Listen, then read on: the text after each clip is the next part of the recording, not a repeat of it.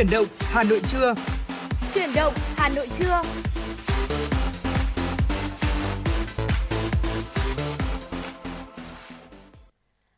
Xin gửi lời chào tới quý vị thính giả và chúng ta lại gặp lại nhau trong 120 phút trực tiếp của chương trình Chuyển động Hà Nội trưa nay cùng với Phương Hà và Trọng Khương từ 10 tới 12 giờ trên tần số FM 96 MHz của Đài Phát thanh Truyền hình Hà Nội.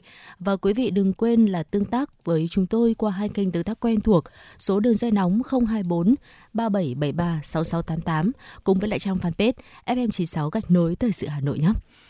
Thưa quý vị, thật là vui vì Trọng Khương tiếp tục là một trong hai MC được đồng hành với quý vị.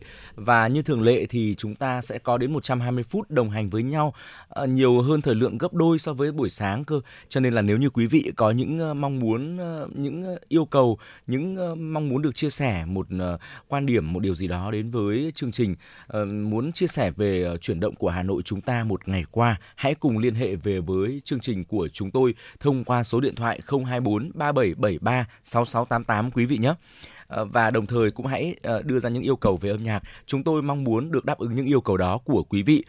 Đừng rời tần số 96 MHz và hãy đồng hành cùng với chúng tôi đi qua 120 phút của chương trình với những thông tin thời sự đáng chú ý, những nội dung chúng tôi cập nhật và những ca khúc thật là hay nữa. Và bây giờ sẽ là món quà âm nhạc đầu tiên xin được gửi tặng tới quý vị một ca khúc mới tinh của Hồ Ngọc Hà và cũng rất được công chúng đón nhận, ca khúc Cô đơn trên sofa, mời quý vị cùng nghe.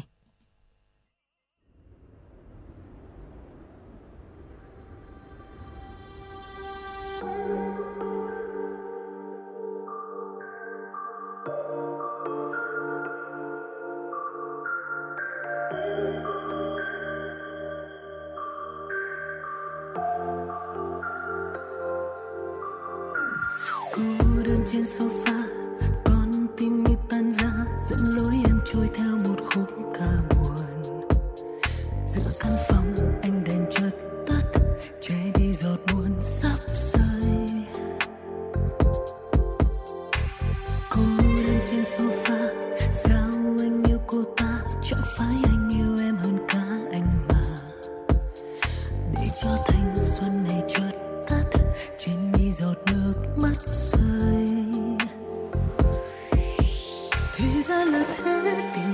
Tình chẳng mơ phai tháng năm, một ngày vẫn trôi, đôi môi em phai màu nắng. Nếu không em thì anh có buồn, hóa ra chỉ mình em đáng thương. Đừng buông lời hứa rồi lại vờ rằng dường như anh đã quên. Đừng tìm đến em, gieo tương tư xong lại đi. Nắng xuyên qua hàng mi rối bời, giữ tim em vài giây cuối thôi. Để em được ngã lưng lên một chiếc sofa, để nghe một phút tiếng yên bình đến kỳ lạ, để em được sống vô tư như một bông hoa giữa bầu trời kiêu sa. Cho em thôi miệt mài nghĩ suy, người ơi hãy nói em nghe một lý do đi, vì sao lại để em vương sầu trên khoe mi, vì sao lại biến cô đơn thành dòng nỗi buồn sâu. Rồi lời rơi xuống trên sofa.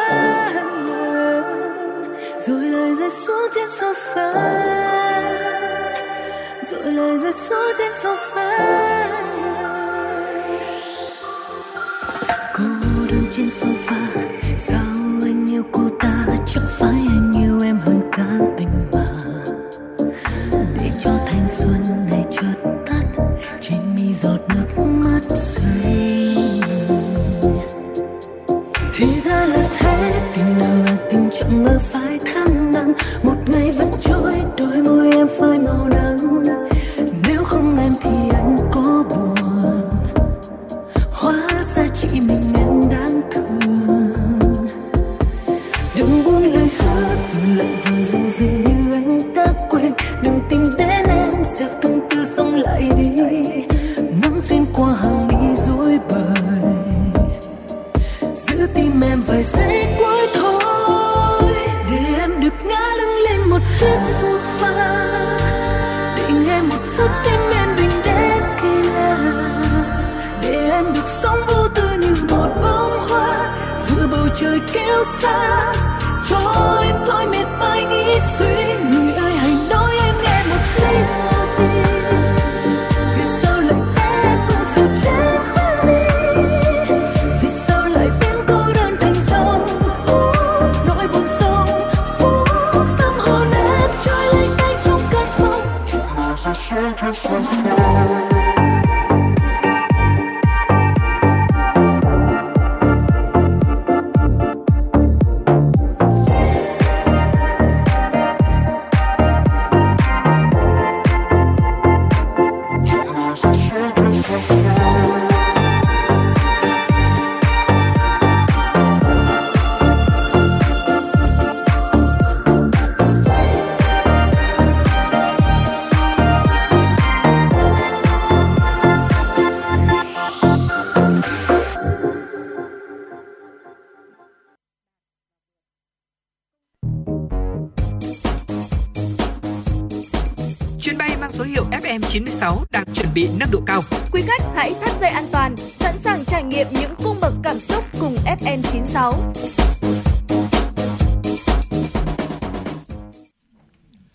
Quý vị, vừa rồi là giai điệu ca khúc đầu tiên chúng tôi gửi tặng, và bây giờ sẽ là những tin tức thời sự đáng quan tâm mà biên tập viên Kim Dung vừa gửi về cho chương trình. Mời quý vị cùng nghe.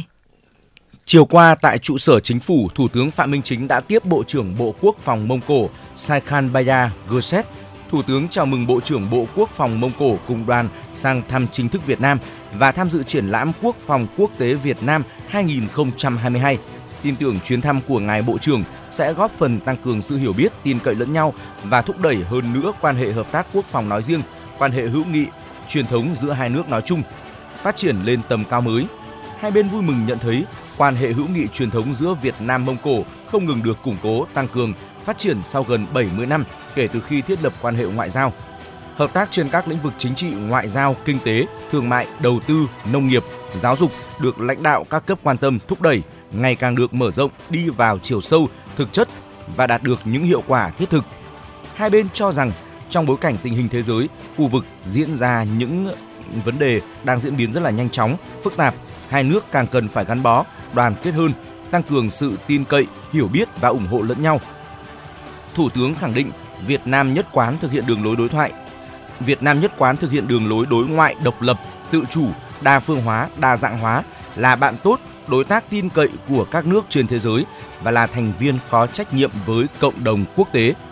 Việt Nam luôn coi Mông Cổ là đối tác quan trọng trong khu vực, mong muốn quan hệ hữu nghị truyền thống Việt Nam-Mông Cổ sẽ tiếp tục phát triển hiệu quả hơn nữa trong thời gian tới, đáp ứng mong muốn của nhân dân hai nước, góp phần duy trì hòa bình, ổn định, hợp tác, phát triển của khu vực và trên thế giới.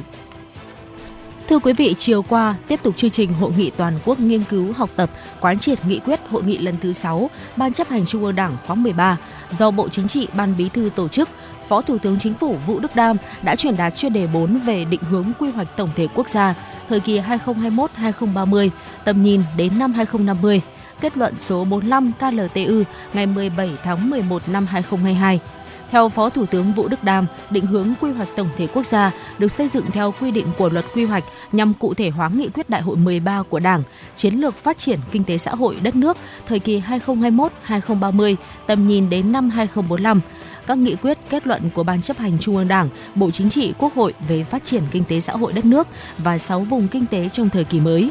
Đồng chí Vũ Đức Đam nêu rõ, việc lập quy hoạch tổng thể quốc gia là rất cần thiết nhằm xác định rõ mô hình phát triển theo không gian lãnh thổ, mang tính kết nối, đồng bộ, thống nhất cao, tạo không gian phát triển và động lực tăng trưởng mới, bảo đảm phát triển nhanh, bền vững và đạt được các mục tiêu đến năm 2030, tầm nhìn đến năm 2045 như nghị quyết Đại hội 13 của Đảng đã đề ra. Đồng thời, việc sớm ban hành quy hoạch tổng thể quốc gia có ý nghĩa rất quan trọng, là cơ sở để lập các quy hoạch trong hệ thống quy hoạch quốc gia, là căn cứ để xây dựng, triển khai các chương trình, kế hoạch phát triển kinh tế xã hội, đầu tư công và thu hút đầu tư của các thành phần kinh tế trong và ngoài nước. Ngày hôm qua, Ủy ban Nhân dân thành phố Hà Nội ban hành kế hoạch số 316 thực hiện chương trình quốc gia về sử dụng năng lượng tiết kiệm và hiệu quả năm 2023. Kế hoạch nhằm nâng cao nhận thức về sử dụng năng lượng tiết kiệm và hiệu quả, đào tạo, phát triển nguồn nhân lực, nâng cao năng lực, kỹ năng về quản lý, sử dụng năng lượng tiết kiệm và hiệu quả trong các hoạt động kinh tế xã hội trên địa bàn. Kế hoạch đặt ra mục tiêu cụ thể là năm 2023 thành phố phấn đấu đạt mức tiết kiệm năng lượng từ 1,5 đến 1,7% so với mức năng lượng dự báo nhu cầu. Trong đó đạt mức tiết kiệm tối thiểu 2,2% tổng điện năng tiêu thụ cho các khu vực tiêu dùng, sử dụng điện trên địa bàn. Đạt chỉ tiêu 65% doanh nghiệp vận tải trọng điểm có chương trình phổ biến kỹ năng điều khiển phương tiện, giải pháp kỹ thuật trong khai thác theo hướng tiết kiệm năng lượng. Đạt 75% doanh nghiệp trong các khu công nghiệp, cụm công nghiệp và 60% các cơ sở công nghiệp nông thôn, làng nghề được tiếp cận, áp dụng các giải pháp sử dụng năng lượng tiết kiệm hiệu quả. Đạt chỉ tiêu 75% cơ sở tiêu thụ năng lượng trọng điểm áp dụng hệ thống quản lý năng lượng theo quy định. Tổng Công ty Điện lực thành phố Hà Nội EVN Hà Nội vừa tổ chức hội thảo tiếp dòng di sản 130 năm nhà máy đèn bờ hồ. Phát biểu tại hội thảo, ông Nguyễn Anh Tuấn, Chủ tịch Hội đồng thành viên EVN Hà Nội nhấn mạnh, với niềm tự hào là chiếc nôi của ngành điện, vinh dự được Bác Hồ về thăm đơn vị sau ngày giải phóng thủ đô, EVN Hà Nội luôn phát huy truyền thống đoàn kết, là nơi tập hợp của những đơn vị tốt, cá nhân tốt, luôn bảo đảm điện ổn định, an toàn phục vụ các hoạt động chính trị của Đảng, Nhà nước, các sự kiện kinh tế, văn hóa, xã hội và đời sống sinh hoạt của nhân dân trên địa bàn thủ đô. Mỗi thành công của EVN Hà Nội hôm nay đều được xây dựng trên nền tảng văn hóa điện lực Hà Nội, đã được các thế hệ thợ điện thủ đô xây dựng, duy trì, kế thừa và phát triển. Đó là nét văn hóa mang đậm tính truyền thống, phù hợp với đặc thù của ngành điện và bản sắc văn hóa ngàn năm văn hiến của thủ đô Hà Nội. Tại hội thảo, các đại biểu đã chia sẻ các tư liệu, hình ảnh giá trị, ý nghĩa lịch sử của nhà máy đèn bờ hồ đồng hành cùng thủ đô, đồng thời khẳng định vai trò trách nhiệm của các thế hệ cán bộ, công nhân viên EVN Hà Nội. Hội thảo đã tái hiện sinh động quá trình hình thành, xây dựng và phát triển của nhà máy đèn bờ hồ từ khi xây dựng năm 1892 đến nay. Thông qua sự góp mặt ấn tượng của các nhân chứng lịch sử, các nhà sử học, chuyên gia, nghiên cứu về Hà Nội cùng chia sẻ của các kỹ sư thợ điện trẻ giỏi. Và đó là một số những thông tin đáng chú ý chúng tôi cập nhật gửi đến quý vị. Sẽ vẫn còn những thông tin thời sự đáng chú ý ở phần sau của chương trình cùng những nội dung chúng tôi đã chuẩn bị để chia sẻ với quý vị. Đừng rời sóng, chúng tôi sẽ quay trở lại ngay sau khi gửi tặng đến với quý vị một ca khúc.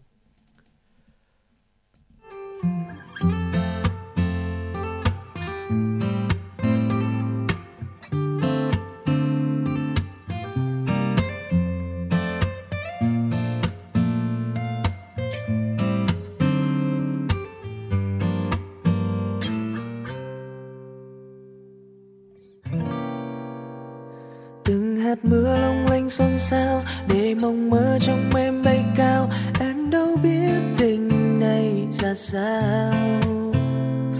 Phố xá thêm thang dáng ai về, mơ lúc vai kề vẫn thấy miên man từng đêm những cơn mê. Nhẹ nhàng ru trong đêm thâu, lung linh cơn mưa ngâu, mưa rơi mãi làm gì giọt sâu.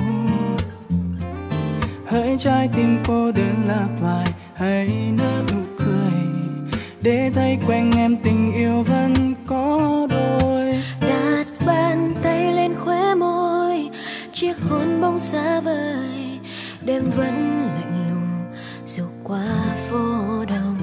Người yêu ơi em biết không, vẫn say đắm trong lòng dù thời gian trôi xa, tình vẫn trao người thiết tha.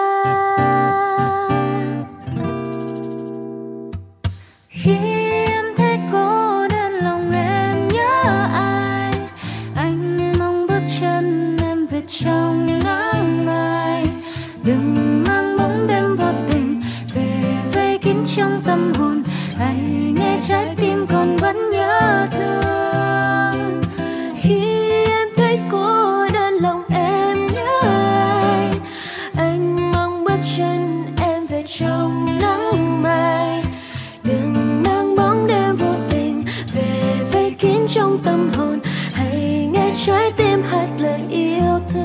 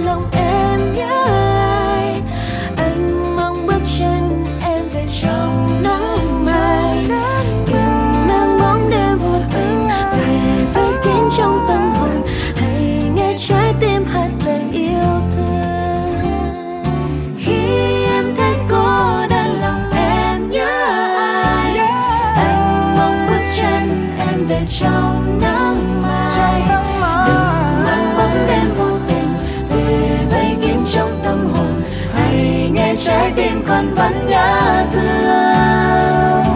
Khi em thấy cô đơn lòng em nhớ ai, anh mong bước chân em về trong nắng mai. Đừng mang bóng đêm vô tình về với kín trong tâm hồn, hãy nghe trái tim hát lời yêu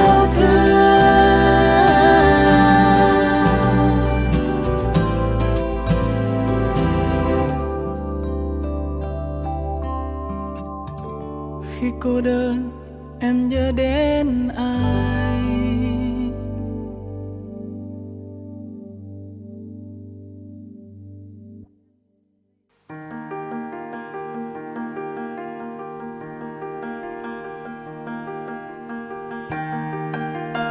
bạn đang theo dõi kênh FM 96 MHz của Đài Phát thanh Truyền hình Hà Nội. Hãy giữ sóng và tương tác với chúng tôi theo số điện thoại 024 3773 6688. FM 96 đồng hành trên mọi nẻo đường.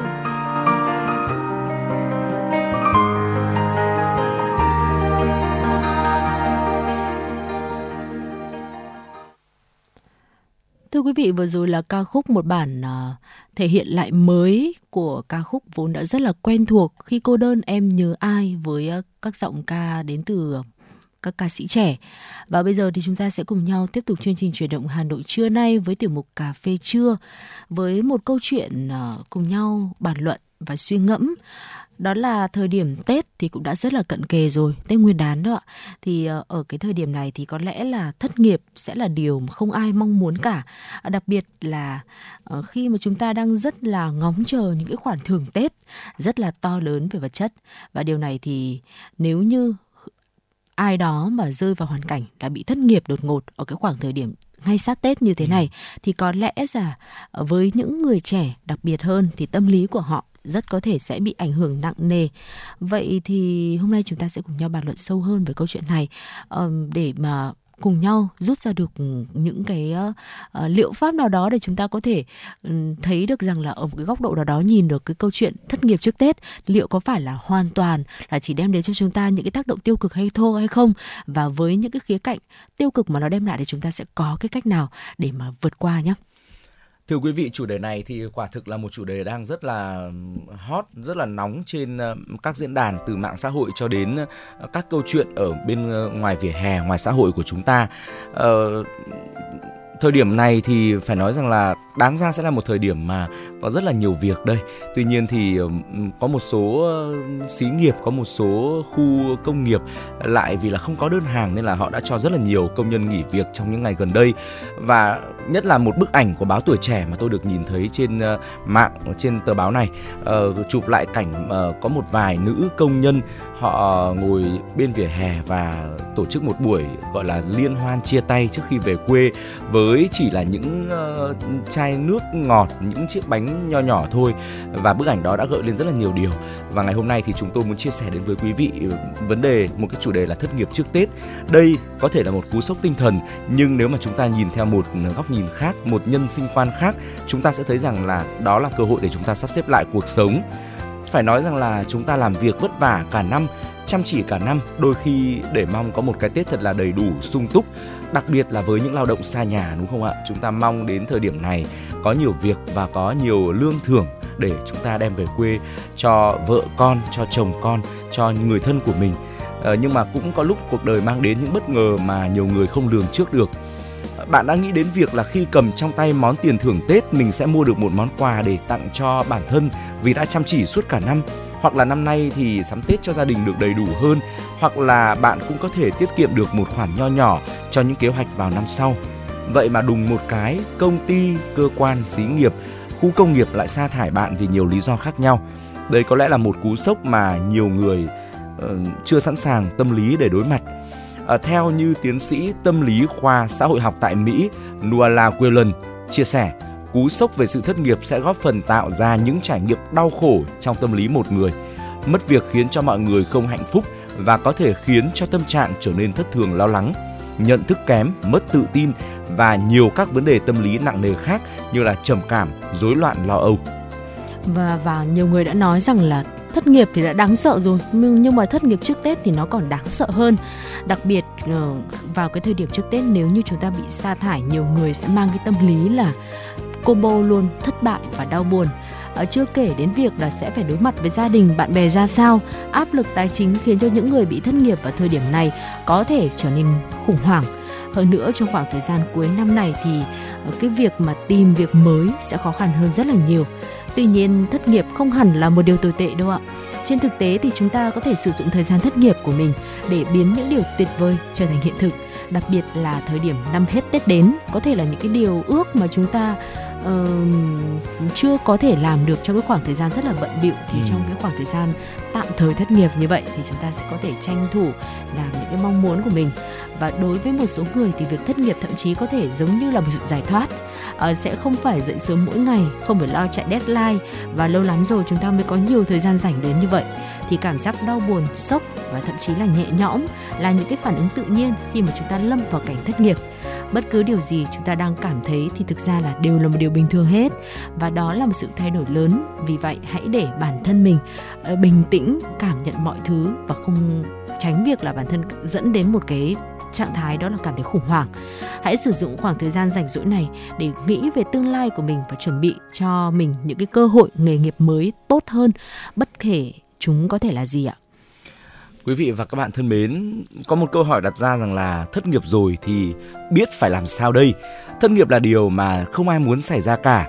Đây là trở ngại nhưng mà cũng có thể là cơ hội để bạn gắn kết với một công việc mới nếu bạn biết thay đổi bản thân mình và tự mình đánh giá rằng mình là một người có năng lực.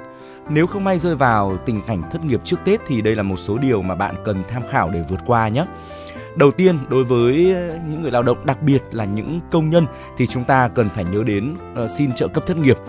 Nếu mà chúng ta thất nghiệp thì hãy lập tức nộp đơn xin trợ cấp thất nghiệp lên cơ quan bảo hiểm xã hội với mức trợ cấp hàng tháng bằng 60% mức bình quân tiền lương đóng bảo hiểm thất nghiệp của 6 tháng liền kề trước khi nghỉ việc. Áp lực tài chính của bạn có thể sẽ giảm bớt được phần nào. Tiếp theo là giữ lịch trình hàng ngày đều đặn. Đừng quá thoải mái với bản thân.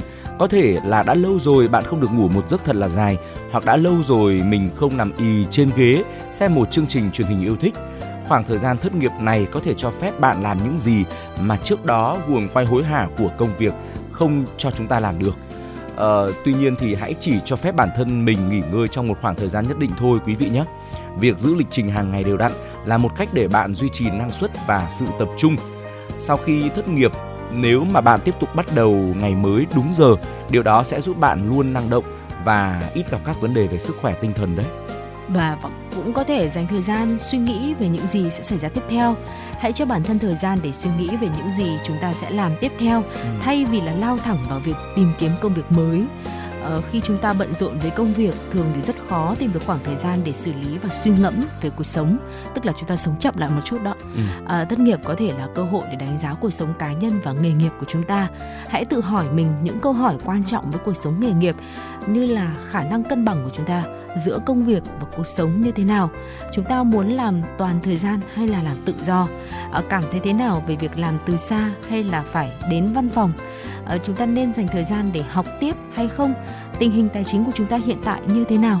Đó là những cái câu hỏi mà chúng ta có thể đặt ngay ra ở trong khoảng thời gian tạm thời thất nghiệp, và giải đáp nó để nghĩ đến một cái tương lai, một cái công việc mới và phù hợp với bản thân hơn. Bên cạnh đó, chúng ta cũng có thể dành thời gian để phát triển kỹ năng.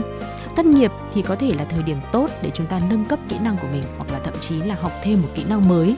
Nếu như mà chúng ta đang cân nhắc thay đổi nghề nghiệp thì việc sử dụng thời gian này để học kỹ năng mới có thể giúp chúng ta có nhiều cơ hội hơn trong tương lai.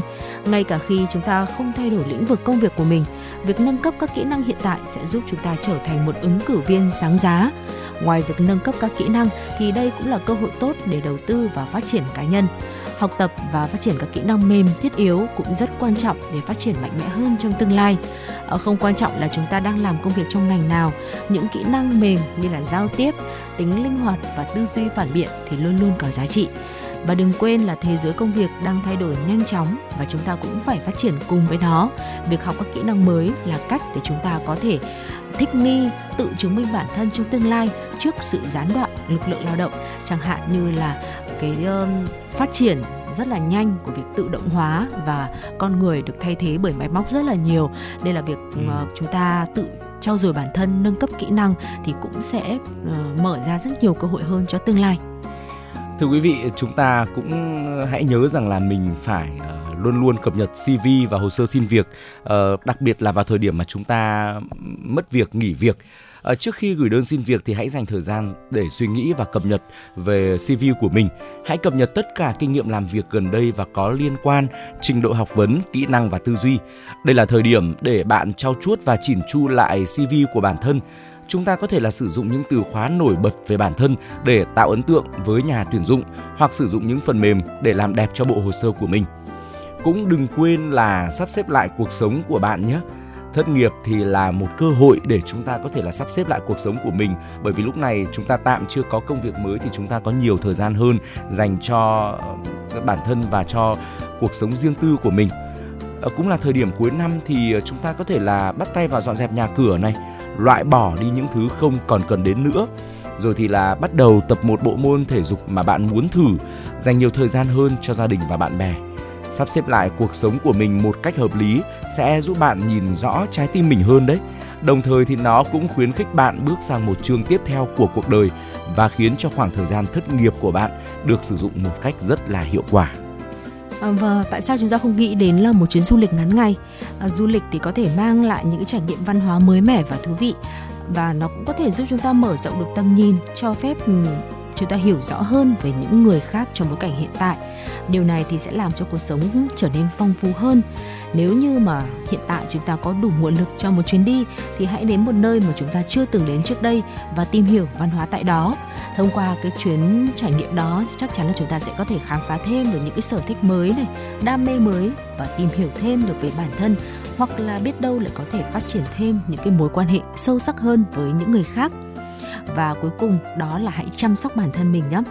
Khi thất nghiệp thì có thể đột nhiên cảm thấy rằng là mình có rất nhiều thời gian. Chúng ta có thể cân nhắc khoảng thời gian này để dành cho bản thân, thay vì là dành thời gian để tìm kiếm ngay một cái công việc mới. Hãy dành khoảng thời gian cuối năm này để lắng nghe bản thân, tập trung xây dựng sự cân bằng giữa cuộc sống và công việc tốt hơn. Hãy ưu tiên cho sức khỏe thể chất và tinh thần của chính chúng ta. Tập thể dục và thực hiện các thói quen lành mạnh cũng sẽ giúp chúng ta cảm thấy phấn chấn, khỏe mạnh hơn, dẫn đến một cái chất lượng cuộc sống sẽ ngày càng đi lên. Thưa quý vị, thất nghiệp thì có thể là một khoảng thời gian khó khăn, đặc biệt là trước Tết. Hãy dành thời gian để xử lý cảm xúc của mình, và sau đó điều tốt nhất chúng ta có thể làm cho chính mình là sử dụng khoảng thời gian này một cách hiệu quả. Và thất nghiệp thì cũng là thời điểm một cánh cửa đóng lại nhưng sẽ có nhiều cánh cửa cơ hội khác mở ra. Đôi khi chỉ vài tuần ít ỏi cuối cùng của năm cũ cũng giúp bạn trở thành một phiên bản tốt hơn nhiều ở năm mới đấy.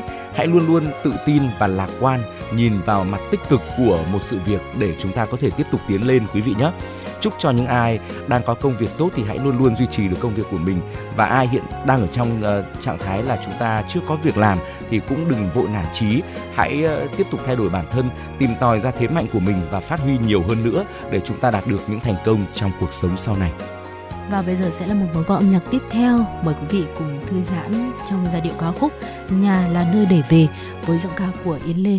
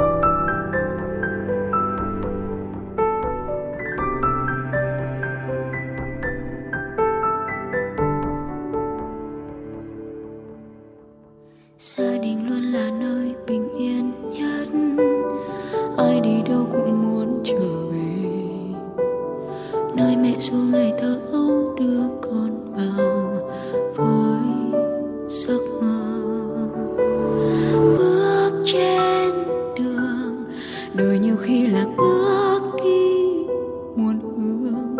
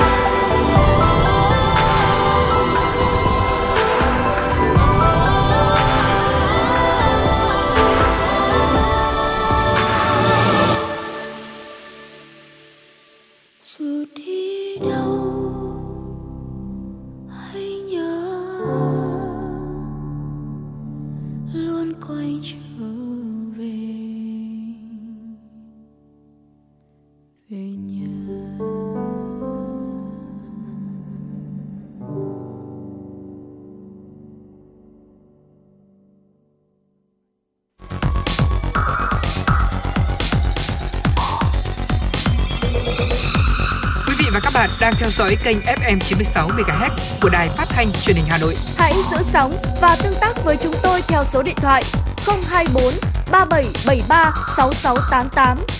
FM 96 đồng hành trên mọi nẻo đường.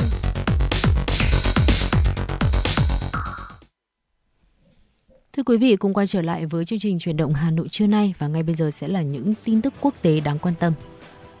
Thưa quý vị, người đứng đầu chính phủ và phái đoàn của 14 nước thành viên cộng đồng các quốc gia Caribe, Caricom đã tham dự hội nghị thượng đỉnh lần thứ 8 của khối và Cuba khai mạc ngày hôm qua tại thủ đô Bridgetown của Barbados nhân dịp kỷ niệm 50 năm quan hệ song phương. Phát biểu khai mạc, Chủ tịch Cuba Miguel Diaz-Canel nhấn mạnh hội nghị thượng đỉnh Caricom Cuba là cuộc hội ngộ giữa những người anh em trong khu vực nhằm tăng cường quan hệ hữu nghị. Không gian này sẽ củng cố sự ủng hộ lẫn nhau, tình đoàn kết và quan hệ hợp tác vì sự thịnh vượng của các dân tộc trong cộng đồng Caribe. Chủ tịch Diaz-Canel khẳng định quan hệ hợp tác giữa Cuba và Caricom đã góp phần vào sự phát triển của khu vực trong các lĩnh vực nhạy cảm như y tế và giáo dục. Cuba sẵn sàng chia sẻ kinh nghiệm, cấp học bổng y tế và đào tạo chuyên gia có trình độ cao trong các lĩnh vực khác nhau cho cộng đồng Caribe. Theo ông Diaz-Canel, hơn 2.000 bác sĩ, y tá, huấn luyện viên thể thao, kỹ sư và giáo sư Cuba đang làm việc tại các nước CARICOM và La Habana, mong muốn củng cố mối quan hệ hợp tác vì lợi ích chung này. Tại hội nghị, Chủ tịch Cuba cũng đã nêu bật tầm quan trọng của việc cùng chung sống hài hòa và cùng phát triển, bảo vệ phong tục tập quán và bản sắc dân tộc. Chủ tịch Cuba đề cập đến tình hình phức tạp ở Haiti và kêu gọi đoàn kết quốc tế với nước này, thúc đẩy các dự án cụ thể dựa trên nền tảng tôn trọng chủ quyền và quyền tự quyết. Thưa quý vị, Chủ tịch Ủy ban châu Âu EC Ursula von der Leyen vừa lên tiếng kêu gọi Liên minh châu Âu EU phải hành động để tái cân bằng sân chơi trong bối cảnh Liên minh này đang quan ngại về thách thức mới là đạo luật giảm lạm phát IRA của Mỹ. Đã có những đề xuất cho rằng EU nên thành lập quỹ chủ quyền châu Âu để thúc đẩy nền công nghiệp châu Âu cũng như tăng tính hấp dẫn và khả năng cạnh tranh, nhất là đối phó với đạo luật IRA. IRA là kế hoạch trị giá 430 tỷ đô la Mỹ, tương đương với 408 tỷ euro của Mỹ, nhằm giải quyết vấn đề biến đổi khí hậu, giảm chi phí thuốc men cho người già và giảm giá năng lượng. Bên cạnh đó, đạo luật cũng cung cấp các khoản trợ cấp lớn và giảm thuế hào phóng khi mua các sản phẩm do Mỹ sản xuất. Chỉ những quốc gia đã ký thỏa thuận thương mại tự do với Mỹ như Canada và Mexico mới có thể hưởng lợi từ các khoản trợ cấp.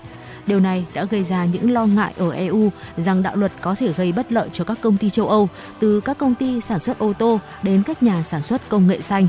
Theo giới chức EU, liên minh này đang ở chế độ khẩn cấp và sẵn sàng trợ cấp lớn để ngăn ngành công nghiệp châu Âu bị các đối thủ Mỹ xóa sổ. Thực tế, châu Âu đang phải đối mặt với đòn giáng kép từ Mỹ, năng lực cạnh tranh của các cơ sở công nghiệp ở châu Âu bị yếu thế trước bối cảnh thiếu hụt nguồn cung năng lượng nghiêm trọng. Trong khi giá cả tăng vọt, các ngành sử dụng nhiều năng lượng đối mặt nhiều khó khăn, nguy cơ khiến nhiều công ty chuyển sản xuất sang những địa điểm có chi phí năng lượng giá rẻ, trong đó có Mỹ. Nợ nước ngoài của các nền kinh tế đang phát triển đã tăng hơn gấp đôi so với một thập kỷ trước, lên 9.000 tỷ đô la Mỹ vào năm 2021. Trước thực tế này, hôm qua, Ngân hàng Thế giới World Bank đã cảnh báo cuộc khủng hoảng nợ mà các quốc gia này phải đối mặt ngày càng gia tăng với lạm phát toàn cầu gia tăng và lãi suất cũng tăng. Theo Ngân hàng Thế giới, tăng trưởng kinh tế toàn cầu đang chậm lại trong năm nay, với nguy cơ gia tăng về suy thoái kinh tế thế giới vào năm 2023. Trong bối cảnh thế giới đang trải qua một trong những giai đoạn thắt chặt chính sách tiền tệ nhất trong 50 năm qua, do đó cần có cách tiếp cận toàn diện để giảm nợ, tăng tính minh bạch và tạo điều kiện tái cơ cấu nhanh hơn. Qua đó, các quốc gia có thể tập trung vào chi tiêu hỗ trợ, tăng trưởng và giảm nghèo. Ngân hàng Thế giới chỉ rõ các nước nghèo nhất đủ điều kiện vay từ Hiệp hội Phát triển Quốc tế IDA hiện chi hơn 1/10 doanh thu xuất khẩu của họ để trả nợ công dài hạn và nợ nước ngoài được bảo lãnh, và đây là tỷ lệ cao nhất kể từ năm 2000. Nợ nước ngoài của các quốc gia tham gia IDA cũng tăng gần gấp 3 lần trong thập kỷ tính đến năm 2021.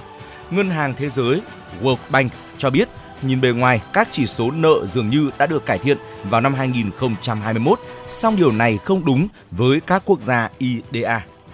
Chiều qua, Chủ tịch Ủy ban Nhân dân thành phố Hà Nội Trần Sĩ Thanh đã tiếp và làm việc với thị trưởng thành phố Gold Coast, bang Queensland, Australia, Thom Tay. Tại buổi tiếp, thị trưởng thành phố Gold Coast Thom Tay bày tỏ vui mừng có dịp trở lại Việt Nam và thăm thủ đô Hà Nội, nhấn mạnh đây là cơ hội quý báu để hai thành phố củng cố mối quan hệ sau thời gian dài gián đoạn vì dịch Covid-19, đồng thời mở ra những cơ hội hợp tác sâu rộng và lâu dài. Thị trưởng Gold Coast cũng nêu ra một số lĩnh vực hợp tác tiềm năng như giáo dục, môi trường, du lịch, trong đó nhấn mạnh các hoạt động giao lưu văn hóa cũng rất có tiềm năng, tạo sự thấu hiểu và tin cậy lẫn nhau giữa người dân hai nước, tạo tiền đề cho quan hệ song phương phát triển. Đáp lại, Chủ tịch Ủy ban Nhân dân thành phố Hà Nội Trần Sĩ Thanh đánh giá cao quan hệ ngày càng phát triển giữa Việt Nam và Australia, trong đó Hà Nội cũng đã ký kết hợp tác với một số bang của Australia. Trên cơ sở đó, Chủ tịch Ủy ban Nhân dân thành phố khẳng định thủ đô Hà Nội sẽ tiếp tục mở rộng các hoạt động tương tự với các địa phương Australia, trong đó có Gold Coast. Thưa quý vị, đó là một số những thông tin thời sự quốc tế đáng chú ý chúng tôi cập nhật gửi đến cho quý vị. Đừng rời sóng, hãy đồng hành với chúng tôi trên tần số 96 MHz. Trọng Khương và Phương Nga sẽ quay trở lại ngay sau một ca khúc.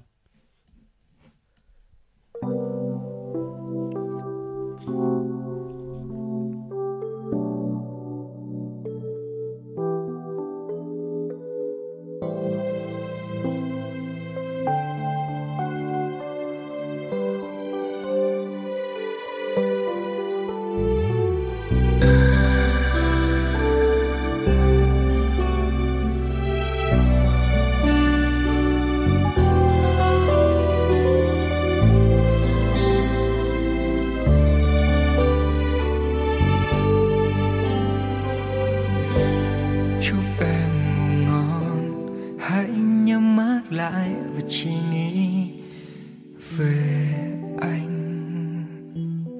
Anh sẽ ngủ sâu, sẽ thức chút thôi để suy tư thêm vài phút.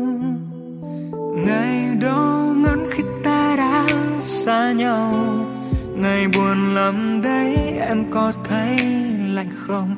Nếu biết đâu ngày mai khi em thức dậy mùa đông đến trên hàng cây. Yêu xa khó lắm người ơi, nhưng lúc nhớ nhung biển khơi cũng như khô cạn. Đau lòng mỗi phút cô đơn dẫn nhau, rồi thấy khó khăn hơn cả khi ban đầu. Con đường xa lắm người ơi, một khi đã nắm tay nhau, xin đừng buông lơi. Người ta cứ nói yêu xa xa vời, nhưng anh vẫn chỉ yêu em. Chứ con đường đi đâu ai chắc được người bên ta sẽ là ai. Phải chỉ bình yên cũng nhỏ nhắn trong lòng bàn tay để giữ mãi. Mọi gian khó anh vẫn biết, vẫn lo, chỉ cần em giữ cho anh những nụ cười. Để em tin ngày mai có em trong vòng tay. Yêu xa khó lắm người ơi, nhưng lúc nhớ nhung biển khơi cũng như khô cạn. Đau lòng mỗi phút cô đơn dẫn nhau, rồi thấy khó khăn hơn cả khi bắt đầu. Con đường xa lắm người ơi, một khi đã nắm tay nhau, xin đừng buông lơi. Người ta cứ nói yêu xa xa vời, nhưng anh vẫn chỉ yêu em. Yêu xa khó lắm người ơi, nhưng lúc nhớ nhung biển khơi cũng như khô cạn. Đau lòng mỗi phút cô đơn dẫn nhau, rồi thấy khó khăn hơn cả khi bắt đầu. Con đường xa lắm người ơi, một khi đã nắm tay nhau, xin đừng buông lơi. Người ta cứ nói yêu xa xa vời, nhưng anh vẫn chỉ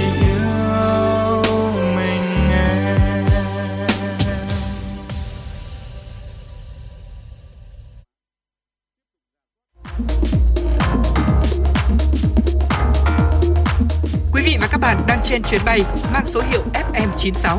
Hãy thư giãn, chúng tôi sẽ cùng bạn trên mọi cung đường. Hãy giữ sóng và tương tác với chúng tôi theo số điện thoại 024 3773 6688.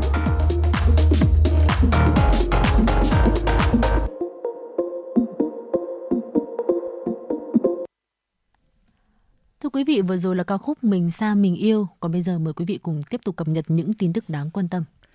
Bộ Giáo dục và Đào tạo vừa phê duyệt 4 quyết định về việc liên kết tổ chức thi cấp chứng chỉ tiếng Nhật JLPT. Thời hạn hoạt động liên kết là 5 năm. Chứng chỉ được cấp đều là Certificate Japanese Language Proficiency. Các đơn vị được tổ chức thi cấp chứng chỉ tiếng Nhật JLPT gồm Trường Đại học Ngoại ngữ Đại học Đà Nẵng và Quỹ Giao lưu Quốc tế Nhật Bản, Trường Đại học Ngoại ngữ Đại học Quốc gia Hà Nội và Quỹ Giao lưu Quốc tế Nhật Bản, Trường Đại học Khoa học Xã hội và Nhân văn Đại học Quốc gia Thành phố Hồ Chí Minh và Quỹ Giao lưu Quốc tế Nhật Bản, Trường Đại học Hà Nội và Quỹ Giao lưu Quốc tế Nhật Bản. Bộ Giáo dục và Đào tạo quy định các trường đại học ở trên có trách nhiệm thông báo bằng văn bản lịch tổ chức thi với cơ quan chuyên môn về giáo dục thuộc Ủy ban Nhân dân tỉnh, thành phố trực thuộc Trung ương, nơi tổ chức thi trước 5 ngày tính đến ngày tổ chức thi. Các nhà trường đồng thời gửi 3 báo cáo về các hoạt động liên quan đến việc tổ chức thi cấp chứng chỉ tiếng Nhật JLPT theo định kỳ 6 tháng một lần, trước ngày 25 tháng 6 và 25 tháng 12 hàng năm. và khi có sự thay đổi khác. Đồng thời, các nhà trường có trách nhiệm chịu sự thanh tra, kiểm tra, giám sát của Bộ Giáo dục và Đào tạo, cơ quan chuyên môn về giáo dục thuộc Ủy ban Nhân dân tỉnh, thành phố trực thuộc Trung ương nơi có địa điểm thi. Bộ Giáo dục và Đào tạo giao Cục Quản lý Chất lượng kiểm tra, phối hợp với các đơn vị có liên quan, thanh tra việc liên kết tổ chức thi cấp chứng chỉ tiếng Nhật JLPT của các bên liên kết theo quy định. Theo thông tin từ Đại học Quốc gia Hà Nội, kỳ thi Olympic bậc trung học phổ thông của Đại học Quốc gia Hà Nội năm học 2022-2023 sẽ diễn ra trong 2 ngày mùng 7 và mùng 8 tháng 1 năm 2023. Đây là năm thứ hai Đại học Quốc gia Hà Nội tổ chức kỳ thi này nhằm động viên khuyến khích người dạy và học phát huy năng lực sáng tạo, dạy giỏi, học giỏi, góp phần nâng cao chất lượng giảng dạy bậc trung học phổ thông. Kỳ thi cũng nhằm phát hiện học sinh có năng khiếu để tạo nguồn bồi dưỡng và tạo cơ hội cho học sinh giỏi được xét tuyển thẳng, ưu tiên xét tuyển vào các chương trình đào tạo trình độ đại học của Đại học Quốc gia Hà Nội. Các môn thi gồm tiếng Anh, tiếng Nga, tiếng Pháp, tiếng Trung, tiếng Đức, tiếng Nhật, tiếng Hàn, địa lý, ngữ văn và lịch sử, bài thi khoa học kỹ thuật. Như vậy, so với kỳ thi Olympic bậc trung học phổ thông năm học 2021-2022, kỳ thi năm học 2022-2023 có thêm bài thi khoa học kỹ thuật. Các trường trung học phổ thông đăng ký dự thi trước ngày 25 tháng 12 năm 2022 và gửi danh sách các đội tuyển dự thi trước ngày 30 tháng 12 năm 2022. Kỳ thi diễn ra trong 2 ngày, mùng 7 và mùng 8 tháng 1 năm 2023. Theo kế hoạch dự kiến, các hội đồng thi sẽ công bố kết quả thi cho các thí sinh vào trước ngày 8 tháng 3 năm 2023. Khoảng 3 giờ 55 phút ngày hôm qua, Trung tâm Thông tin Chỉ huy Công an thành phố Hà Nội tiếp nhận tin báo có cháy nhà dân tại số nhà 29A phố Phùng Khắc Khoan, phường Quang Trung, thị xã Sơn Tây, Hà Nội. Công an thành phố đã điều động các lực lượng công an thị xã Sơn Tây, công an phường Quang Trung, cảnh sát 113 Sơn Tây đến hiện trường tổ chức chữa cháy và cứu nạn cứu hộ. Đến 4 giờ 30 phút cùng ngày, đám cháy được dập tắt. Vụ cháy khiến 1 người chết. Hiện công an thị xã Sơn Tây phối hợp các đơn vị chức năng tiến hành khám nghiệm hiện trường, điều tra làm rõ nguyên nhân. Cũng trong ngày hôm qua, ngoài xảy ra một vụ cháy gây thiệt hại nghiêm trọng ở thị xã Sơn Tây, ghi nhận có một vụ cháy nhỏ ở quận Cầu Giấy, 3 sự cố cháy ở quận Long Biên, quận Hoàng Mai và huyện Gia Lâm. Công an thành phố đã điều động 17 lượt phương tiện, 110 lượt cán bộ chiến sĩ đến hiện trường tổ chức chữa cháy và kiểm tra, làm rõ nguyên nhân cháy. Đó là những tin tức quốc tế, xin lỗi quý vị, đó là những tin tức đáng quan tâm mà biên tập viên Kim Dung vừa gửi về cho chúng tôi. Còn bây giờ thì mời quý vị cùng chuyển sang một tiểu mục nhỏ khác của chương trình Chuyển động Hà Nội trưa nay, tiểu mục ẩm thực Hà Nội. Và chúng ta sẽ cùng nhau khám phá ẩm thực đầu đông ở Hà Thành trong tiểu mục ngày hôm nay. Thưa quý vị, Hà Nội thì vốn là rất là lắm món ăn ngon đúng không ạ? Mà chỉ tính riêng món bún thôi là chúng ta đã cảm thấy rất là phong phú khó mà tính hết rồi. Ví dụ như là bún thang, bún chả, bún nem, bún mọc, bún bung, bún ốc, bún riêu hay là bún cá, rất là nhiều, mà kể đến món bún nào cũng cảm thấy nó là một cái món mà chúng ta ăn thường xuyên. Ở các món bún thì vẫn hay được nấu tại nhà, nhưng mà để ngon như ở ngoài quán chợ thì khá khó. Bún cá chẳng hạn, nghe thì rất đơn giản nhưng mà lại không hề dễ làm. Thức quà càng đơn giản mà làm sao để có thể nâng tầm lên thành thương hiệu, đáp ứng được những vị khách sành ăn khó tính giữa chốn kinh kỳ thì vẫn cần phải đến những bàn tay có nghề. Thưa quý vị, một người bán bún cá nổi tiếng là bà Phùng Thị Tý, năm nay đã ngoài 90 tuổi. Thời còn trẻ thì bà đã gánh hàng bún đi khắp hàng cùng ngõ hẻm ở Hà Nội, sau mới tìm được chỗ ngồi đầu ngõ gần chợ Bắc Qua. Suốt mấy chục năm bán hàng ăn, bà chỉ kinh doanh món quà bình dân duy nhất là bún cá. Bà bảo bún cá thì không thể thiếu rau cần, mà rau cần lại phải đúng mùa vào tháng 11 và tháng Chạp. Cũng có năm được mùa thì kéo sang đến tận tháng Giêng, tháng 2 âm lịch. Nhưng sao cứ phải đợi đến mùa rau cần? Người Hà Thành thì vốn sành ăn, mùa nào phải đi kèm với thức nấy. Ví như hồng thì phải đợi cốm, chờ tiết thu chớm vào đông, gió heo may xe lạnh là lúc chuối tiêu trứng cuốc vàng ươm, cốm vòng mới xuất hiện. Hay là như thịt gà phải có lá chanh, thịt chó đi kèm giềng mẻ cùng lá mơ tam thể. Các cụ xưa gọi các thức gia vị đi kèm là hèm. Hèm là thứ tình duyên giữa gia vị no quyện cùng gia vị nọ quyện cùng gia vị kia, làm nên khoái khẩu của thức quà mà khi đưa vào miệng như thể khơi dậy một trời ký ức nơi miền quê bao đời. Thành ra bún cá nhất định phải đi với rau cần mới ra phong vị hợp tình duyên. bún cá mà thiếu đi rau cần thì chẳng khác nào mâm cơm dọn ra. Bên này có anh nhưng bên kia thiếu chị, sẽ chồng chênh, lệch lạc, đỉnh đoảng hẳn đi. Vậy cần là thứ rau gì? Đất phương Nam nhẽ không có thức rau này, nhưng mà người miền Bắc thì chẳng ai xa lạ với thứ rau dân dã quen thuộc ấy. Thế nên các cụ xưa mới có câu, con gái mà gả chồng gần, có bát canh cần nó cũng mang cho. Người vùng quê Bắc Bộ trồng cần cũng có nguyên tắc, không như cấy thả rau muống hay trồng rau cải, su hào, xà lách, súp lơ. Thường cuối năm cận Tết âm lịch, các nhà bắt đầu tát ao bắt cá để chuẩn bị nồi cá kho ăn Tết. Khi lòng ao cạn nước, bùn đóng thành màng dày cũng là lúc người ta đem cấy rau cần. Đôi khi họ cấy ở những chân ruộng trũng cũng được. Giống rau cần rất có duyên với bùn nên lớn nhanh như thổi, chỉ hơn 1 tháng là đã lên xanh rờn, đến tháng thứ 2 đã cao tới 20cm. Ấy là lúc bắt đầu thu hoạch. Và để làm ra được một bát bún cá ngon thì bà Tí phải ra chợ từ sớm tinh mơ khi mà đèn đường còn chưa tắt. Ấy cũng là lúc cánh đánh bắt buôn cá từ ngoại thành vào. Bà chỉ chọn giống cá quả mà phải là con cá còn tươi đang rãy đành đạch. Con được chọn là loại vừa phải, không to không nhỏ, khoảng từ 3 lạng đến nửa cân. Ông Sâm, người làng Khương Hạ, quận Đống Đa, Hà Nội, chuyên đánh bắt cá đêm, kể lại rằng tôi là người chuyên cung cấp cho bà Tí nguồn cá vào mỗi sáng. Cá chủ yếu là tự tôi đánh bắt được cùng thu mua của cánh đi đánh đêm. Gà gáy canh ba là tôi đã có mặt ở bến tàu điện ngã Tư Sở để đi chuyến sớm nhất lên chợ Bắc qua, giao hàng cho bà Tí. Nói về kinh nghiệm chọn cá thì không ai bằng bà ấy. Cá phải tươi, phải béo, con nào bụng to bà bỏ ra ngoài, bởi đó là con có trứng, ít thịt nhiều xương. Màu cá phải xanh đen, tức là cá mới bắt, con nào bụng đã trắng bệch, tức là cá ươn. Bà Tí chỉ nhập cá của ông Sâm do biết ông là người thật thà, lại cẩn thận khi mua lại cá của người khác về bán. Sau khi đánh vẩy, chặt vây, moi hết lòng ruột, bà sẽ dùng con dao bài thật sắc, lọc lấy hai bên lườn, rồi thái mỏng cho vào chảo mỡ rán giòn. Xương và đầu cá dồn vào nồi nước ninh kỹ. Sau đó sẽ chế thêm thứ gia vị không thể thiếu cho nồi bún cá, vốn luôn tạo nên sự hấp dẫn của khứu giác. Đi từ xa đã muốn xà vào, gọi một bát cho thỏa cơn thèm. Đấy là giấm bỗng. Giấm bỗng cho vào bún cá thì giúp giảm độ tanh, tạo nên vị chua mà thơm. Khi khách ăn, bà Tí mới thả chút rau cần, thêm hành hoa, thì là vào nồi nước dùng, trần qua trước khi múc chan vào bát cho khách. Ngày ấy, nồi nước dùng luôn được đặt trên bếp đất nung, củi lúc nào cũng hồng rực khiến nước riêu sôi lục bục.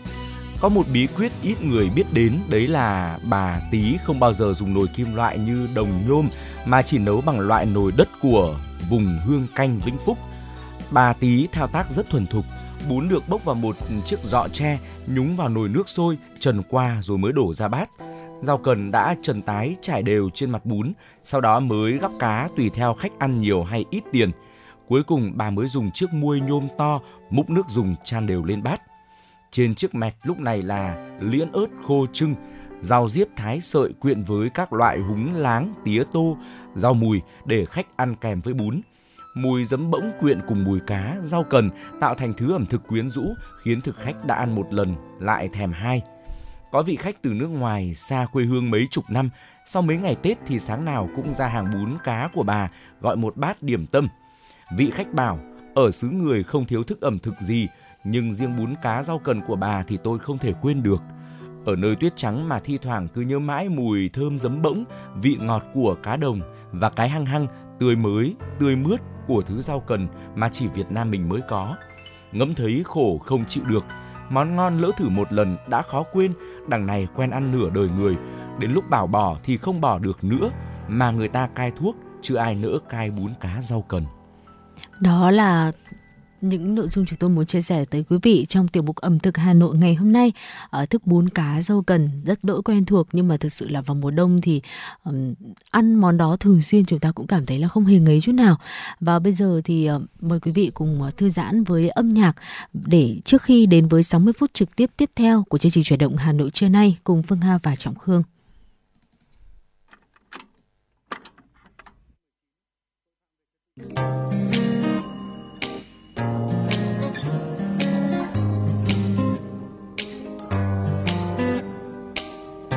Cơn mưa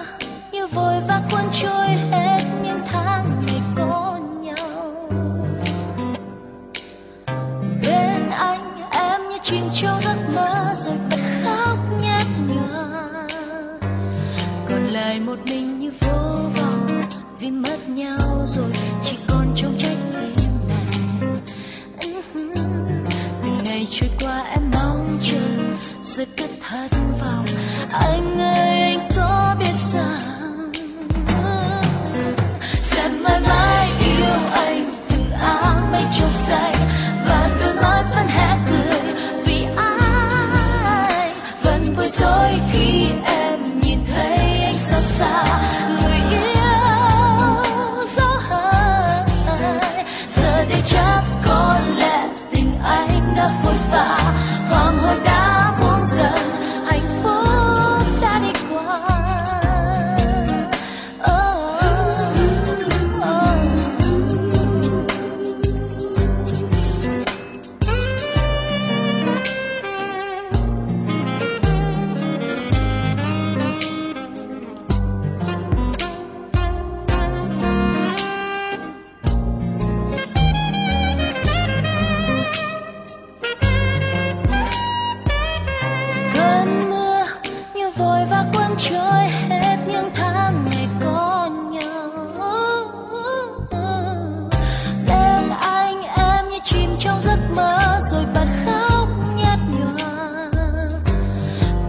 Một mình như vô vọng vì mất nhau rồi, chỉ còn trong trái tim nàng. Yeah, yeah. Từng ngày trôi qua em mong chờ rồi cứ thất vọng. Anh ơi anh có biết rằng sẽ mãi mãi yêu anh, từng áng mây trong xanh và đôi mắt vẫn hé cười vì anh vẫn bối rối khi em nhìn thấy anh xa xa. Người yêu dấu hai giờ đây chắc có lẽ tình anh đã vội vã, hoàng hôn đã buông dần, hạnh phúc đã đi qua.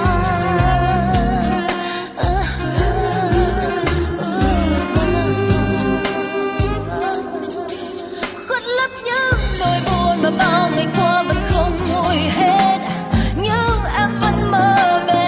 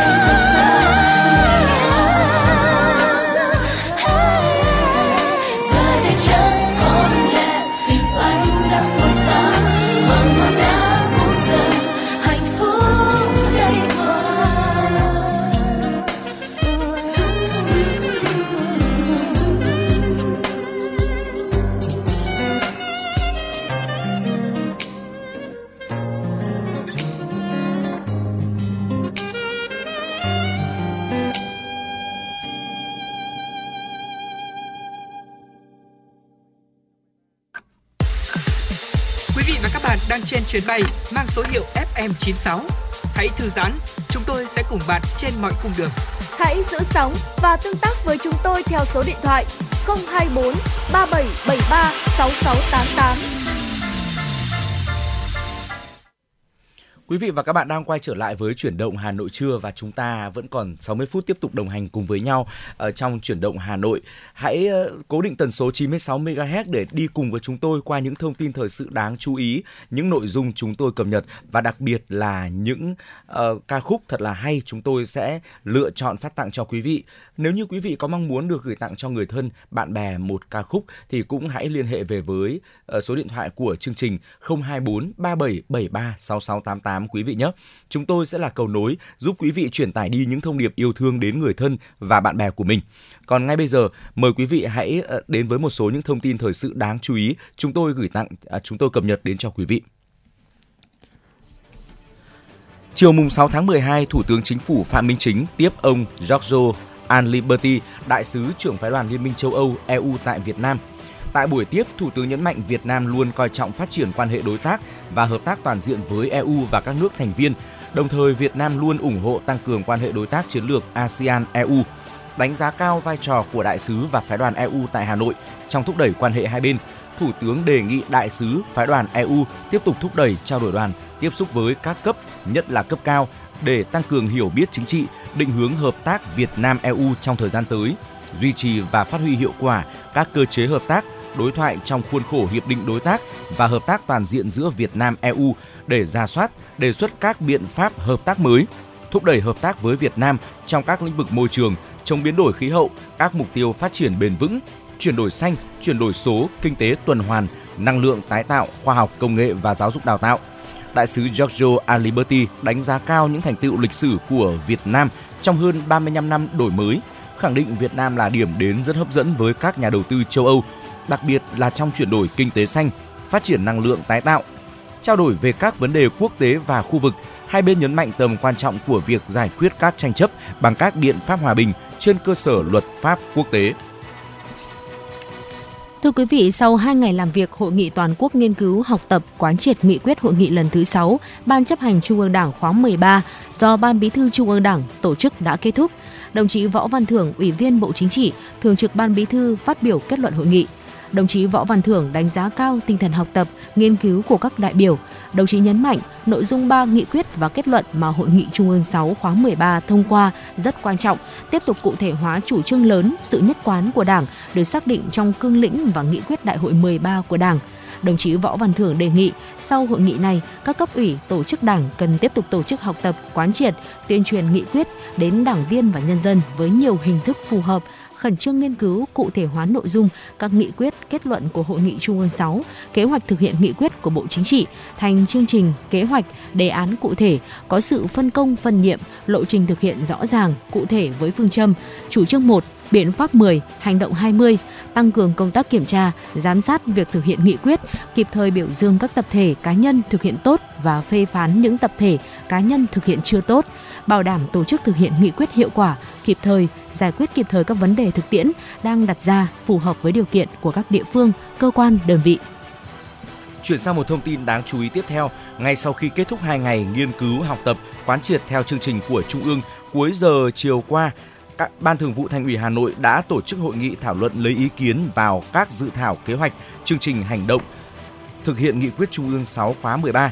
Đồng chí Đinh Tiến Dũng, Ủy viên Bộ Chính trị, Bí thư Thành ủy, Trưởng đoàn đại biểu Quốc hội thành phố Hà Nội chủ trì hội nghị.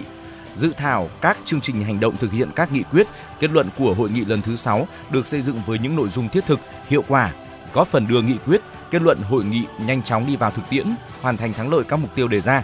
Các đại biểu sẽ tiếp tục nghiên cứu, tham gia đóng góp ý kiến vào các dự thảo trước khi xin ý kiến thường trực Ban Thường vụ Thành ủy, Ban Chấp hành Đảng bộ thành phố trước khi ban hành và tổ chức thực hiện.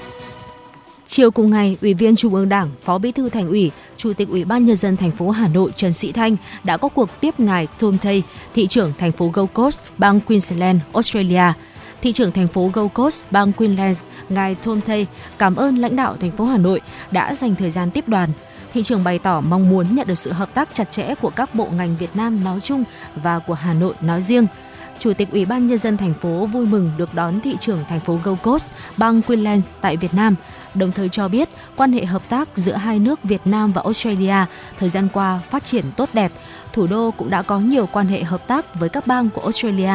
Hà Nội sẵn sàng tiếp đón và trao đổi với doanh nghiệp Australia, tìm hiểu cơ hội đầu tư tại thành phố, trong đó có các nhà đầu tư thành phố Gold Coast, nhất là về công tác giáo dục, du lịch, thương mại và các lĩnh vực về công nghệ, chia sẻ thông tin và hỗ trợ Hà Nội về việc công nghệ xử lý rác thải cải thiện môi trường. Chủ tịch Ủy ban Nhân dân thành phố thống nhất giao cho các cơ sở chuyên môn hai bên trao đổi các nội dung cụ thể để tiến tới hợp tác đầu tư.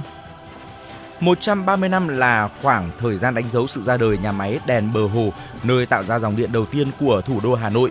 Đây chính là nơi ngày nay Tổng công ty Điện lực thành phố Hà Nội. Nhân dịp này, EVN Hà Nội tổ chức hội thảo tiếp dòng di sản 130 năm nhà máy đèn Bờ Hồ với sự tham gia của Phó Chủ tịch Ủy ban Nhân dân thành phố Nguyễn Mạnh Quyền cùng đông đảo diễn giả, nhà sử học, các chuyên gia ngành điện. Nằm bên Hồ Gươm, nhà máy đèn Bờ Hồ do người Pháp xây dựng ngày 6 tháng 12 năm 1892. Ban đầu công suất chỉ đủ cung cấp điện chiếu sáng cho một vài tuyến phố trung tâm Hà Nội cuối thế kỷ 19. Sang đầu thế kỷ 20, đây là nơi có phong trào hoạt động cách mạng phát triển. Sau khi thủ đô Hà Nội được giải phóng, tháng 12 năm 1954, Chủ tịch Hồ Chí Minh kính yêu đã về thăm và nói chuyện với cán bộ công nhân nhà máy đèn Bờ Hồ, căn dặn họ phải giữ gìn và phát triển nhà máy, khắc ghi lời dạy của Bác các thế hệ cán bộ, công nhân viên Tổng Công ty Điện lực thành phố Hà Nội tích cực thi đua, không ngừng hiện đại hóa, ứng dụng chuyển đổi số mạnh mẽ trong mọi hoạt động sản xuất kinh doanh, điều độ vận hành, hoàn thiện hệ sinh thái chăm sóc khách hàng chuyên nghiệp. EVN Hà Nội không chỉ đáp ứng tốt nhu cầu về điện, phục vụ mọi hoạt động của thủ đô Hà Nội, mà còn liên tục đổi mới sáng tạo, trở thành doanh nghiệp phân phối điện hàng đầu Việt Nam và xứng tầm khu vực. Đó là những thông tin đầu tiên trong khung giờ tiếp theo của Chuyển động Hà Nội trưa nay. Bây giờ mời quý vị cùng thưởng thức ca khúc Tình ca Tây Bắc với giọng ca Tạ Quang Thắng. Mời quý vị cùng nghe.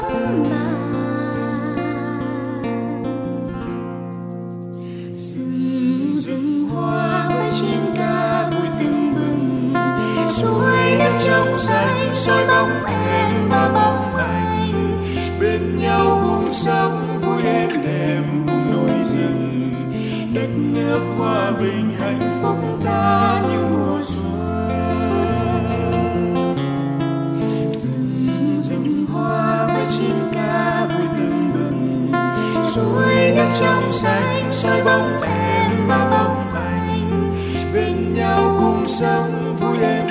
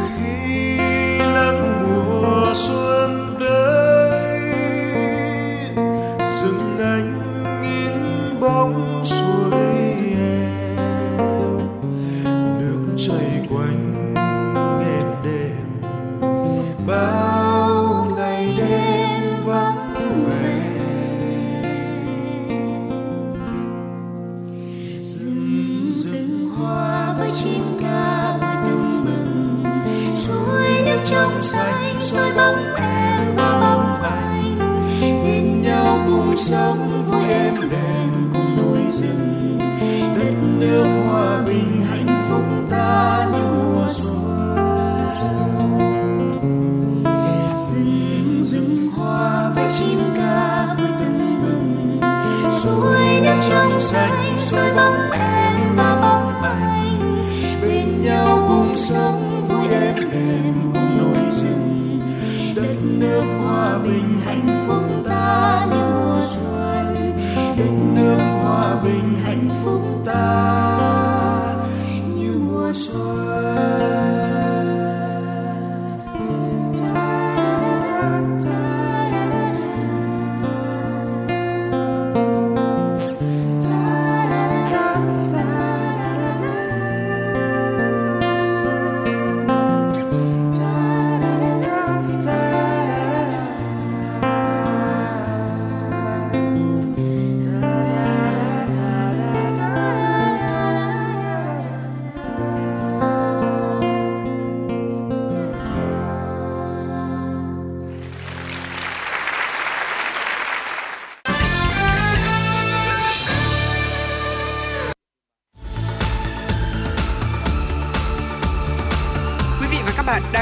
Kênh FM 96 MHz của Đài Phát thanh Truyền hình Hà Nội. Hãy giữ sóng và tương tác với chúng tôi theo số điện thoại 024 3773 6688.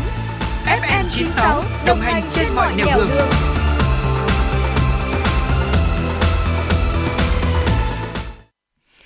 Quý vị và các bạn đang quay trở lại với Chuyển động Hà Nội trưa và hãy tiếp tục đồng hành với chúng tôi đến với những thông tin thời sự đáng chú ý sau đây.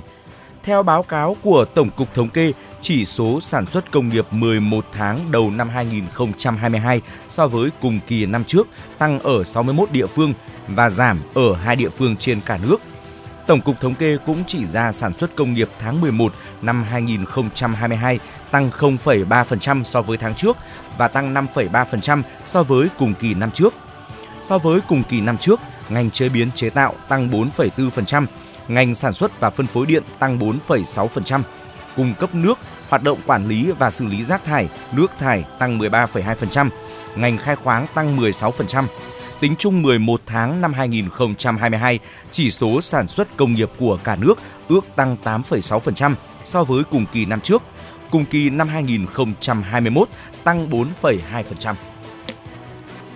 Số liệu công bố của Tổng cục Thống kê cho thấy hoạt động thương mại và dịch vụ tiêu dùng sôi động hơn về tháng cuối năm nên tổng mức bán lẻ hàng hóa và doanh thu dịch vụ tiêu dùng tháng 11 năm 2022 ước đạt 514.100 tỷ đồng, tăng 2,6% so với tháng trước và tăng 17,5% so với cùng kỳ năm trước. Trong số đó, dịch vụ lưu trú ăn uống gấp 1,5 lần so với cùng kỳ năm trước và dịch vụ du lịch lữ hành gấp 4,1 lần. Tính chung 11 tháng năm 2022, tổng mức bán lẻ hàng hóa và doanh thu dịch vụ tiêu dùng ước đạt 5.180.500 tỷ đồng, tăng 20,5% so với cùng kỳ năm trước. Cùng kỳ năm 2021 giảm 5% nếu loại trừ yếu tố giá tăng 16,9%, cùng kỳ năm 2021 giảm 6,8%.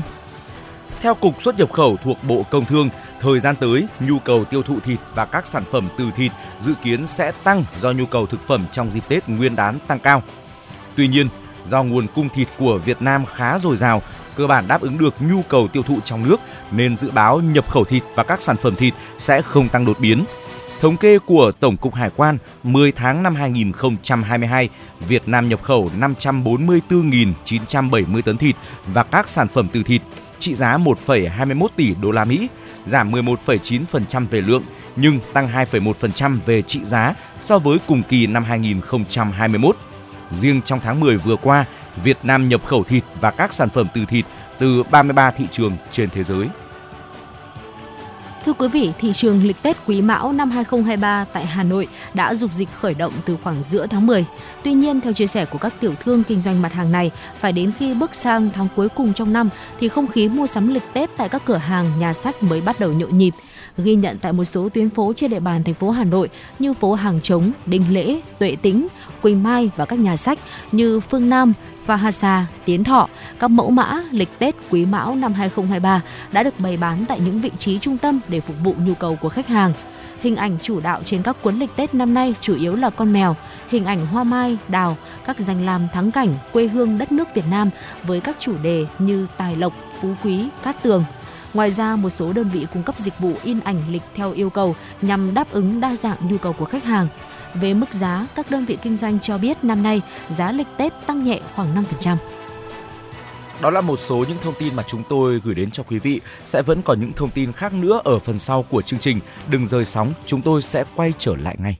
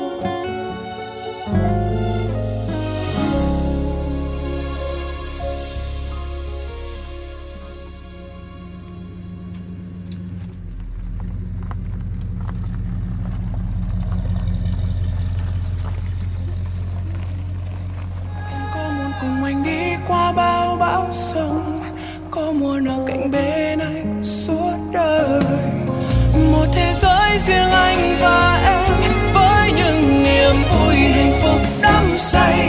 Anh muốn là người chờ che khi em yêu em, anh muốn được vòng tay giao em mỗi đêm.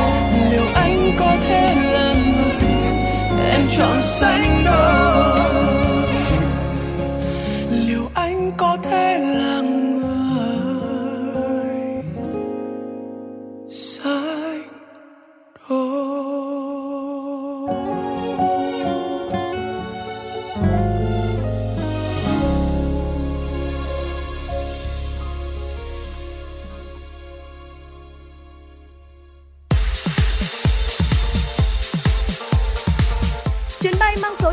N96 chuẩn bị nâng độ cao. Quý khách hãy thắt dây an toàn, sẵn sàng trải nghiệm những cung bậc cảm xúc cùng FM 96.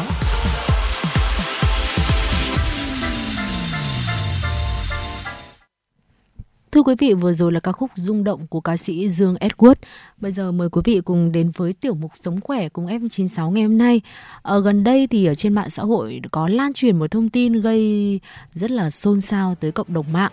Đấy là việc chúng ta sử dụng nồi chiên không dầu thì có nguy cơ gây ung thư ạ. Và điều này liệu có phải là thật không? Thì ngày hôm nay cùng với tiểu mục Sống Khỏe cùng FM96 chúng ta sẽ cùng mổ xẻ cái thông tin này thông qua những cái chia sẻ đến từ bác sĩ ạ. Thời gian gần đây thì nhiều tài khoản trên mạng xã hội đồng loạt chia sẻ một bài viết với nội dung là cảnh báo nồi chiên không dầu gây ung thư vì ở nhiệt độ cao sinh ra lượng lớn acrylamide. Thông tin này thì khiến không ít người hoang mang, bởi là hiện nay thì phải nói rằng là nồi chiên không dầu là vật dụng nhà bếp hầu như là gia đình nào cũng có và sử dụng thường xuyên. Vậy thì chúng ta cùng lắng nghe những chia sẻ của bác sĩ Trương Hoàng Hưng, hiện đang là chuyên gia nhi khoa tại bang Texas của Mỹ, sẽ cho chúng ta những cái câu trả lời, những phân tích chi tiết hơn. Thưa quý vị, trước hết thì chúng ta đi tìm hiểu xem là acrylamide là gì. Acrylamide là một hóa chất được dùng nhiều trong công nghiệp dưới dạng polyacrylamide and acrylamide copolymers. Trong thức ăn thì acrylamide được tạo ra từ phản ứng của amino acid asparagnin và đường ở nhiệt độ cao. Asparagnin có trong các loại thức ăn có nguồn gốc thực vật, đặc biệt là khoai tây và các loại ngũ cốc. Các loại thực phẩm có thể chứa acrylamide là khoai tây chiên, bánh mì, bánh làm từ bột ngũ cốc hay là cà phê. Ngoài ra thì acrylamide còn được tìm thấy trong khói thuốc lá.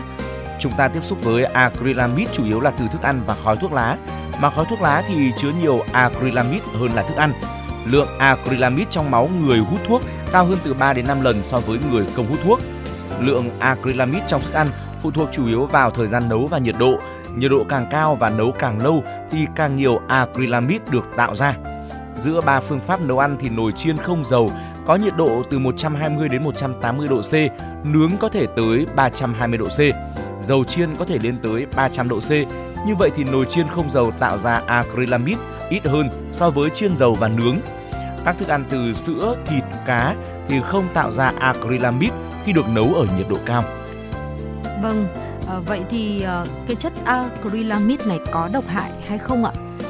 Theo nghiên cứu trên động vật, khi cho acrylamide vào nước uống ở liều cao thì làm tăng nguy cơ ung thư trên một số cơ quan của con vật. Ở đây thì chúng ta cần chú ý hai vấn đề: liều cao và tăng nguy cơ, có nghĩa là tiếp xúc phải đủ nhiều và đủ lâu.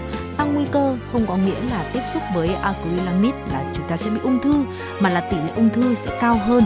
Ở các nghiên cứu trên người thì vẫn chưa thấy được mối liên hệ rõ ràng là acrylamide sẽ làm tăng nguy cơ ung thư trên người. Một khó khăn là rất khó để chúng ta định lượng được lượng acrylamide từ thức ăn một người tiêu thụ. Hơn nữa, độ hấp thu và chuyển hóa acrylamide trên cơ thể người cũng khác với trên cơ thể động vật. Tuy nhiên, vì acrylamide có thể làm tổn thương cấu trúc DNA trên động vật nghiên cứu ở trên cơ quan quản lý dược phẩm và thực phẩm Mỹ, FDA, do đó đã xếp acrylamide vào loại hóa chất có hại cho sức khỏe và đưa ra các biện pháp nhằm giảm acrylamide trong thức ăn, chứ hiện tại là không cấm. Vậy thì thực sự dùng nồi chiên không dầu có gây ung thư hay không? Thưa quý vị, với câu hỏi này thì có lẽ rằng là qua những chia sẻ vừa rồi của chúng tôi thì quý vị cũng đã hiểu là nồi chiên không dầu không phải là tác nhân gây ung thư. Thủ phạm chính là chúng ta. Khi mà quyết định ăn món khoai tây chiên đồng nghĩa với việc chúng ta chấp nhận ăn thêm một chút acrylamide trong khi thưởng thức món này, dù là chiên dầu hay không dầu hoặc là nướng. So ra thì dùng nồi chiên không dầu còn tốt hơn chiên dầu hay nướng nhiều. vì ít tạo acrylamide hơn và ít dầu mỡ hơn. Như vậy thì rõ ràng là nó có lợi hơn là có hại. Và bản thân nồi chiên không dầu thì có nhiều người dùng rất là nhiều, ví dụ như là ở nhà cũng có này, ở chỗ làm cũng có này, rồi thì là còn mua cho người thân của mình nữa. Vậy thì câu hỏi đặt ra là liệu rằng chúng ta có tiếp tục ăn khoai tây chiên không? Chắc chắn là chúng ta vẫn sẽ ăn món ăn này rồi, đúng không ạ? Chỉ là chúng ta sẽ hạn chế đi một chút, không nên ăn thường xuyên. Chúng ta sẽ chiên nhanh hơn ở nhiệt độ thấp hơn, từ 160 đến 180 độ C, và tránh để khoai tây lâu trong tủ lạnh. Ngâm trong dung dịch chứa giấm ăn pha loãng trước khi chiên, sấy khô nhanh bằng lò nướng với khí nóng sau khi chiên dầu cũng giúp giảm acrylamide tới 70 đến 80% trong một nghiên cứu cho thấy như vậy. Việc tránh acrylamide hoàn toàn là một chuyện bất khả thi. Trong một khảo sát trên hàng ngàn người ở Mỹ thì gần 100% mẫu máu có dấu vết của acrylamide. Quan trọng là liều lượng, thuốc và độc chất chỉ khác nhau ở liều lượng mà thôi. Không tin thì chúng ta có thể là uống thử 10 lít nước mỗi ngày trong một tuần thì chúng ta sẽ gặp phải tình trạng là nhập viện vì co giật đấy. Vâng ạ, đó là một ví dụ cho thấy rằng là một chất đưa vào cơ thể chúng ta với những cái liều lượng khác nhau thì nó sẽ đem đến kết quả tích cực hay là tiêu cực khác nhau. Và hy vọng rằng là trong tiểu mục Sống Khỏe cùng FM96 ngày hôm nay sẽ giúp chúng ta, đặc biệt là các bà nội trợ, phần nào yên tâm hơn trong việc sử dụng nồi chiên không dầu hàng ngày và lưu ý trong cái phương thức sử dụng, bởi vì thủ phạm không phải là do nồi chiên không dầu mà là do chính cách chúng ta sử dụng nó như thế nào ạ. Và bây giờ thì mời quý vị cùng quay trở lại với âm nhạc nhé. Một ca khúc mời quý vị cùng thưởng thức với giọng ca của ca sĩ Mai Chí Công, Việt Nam I Love.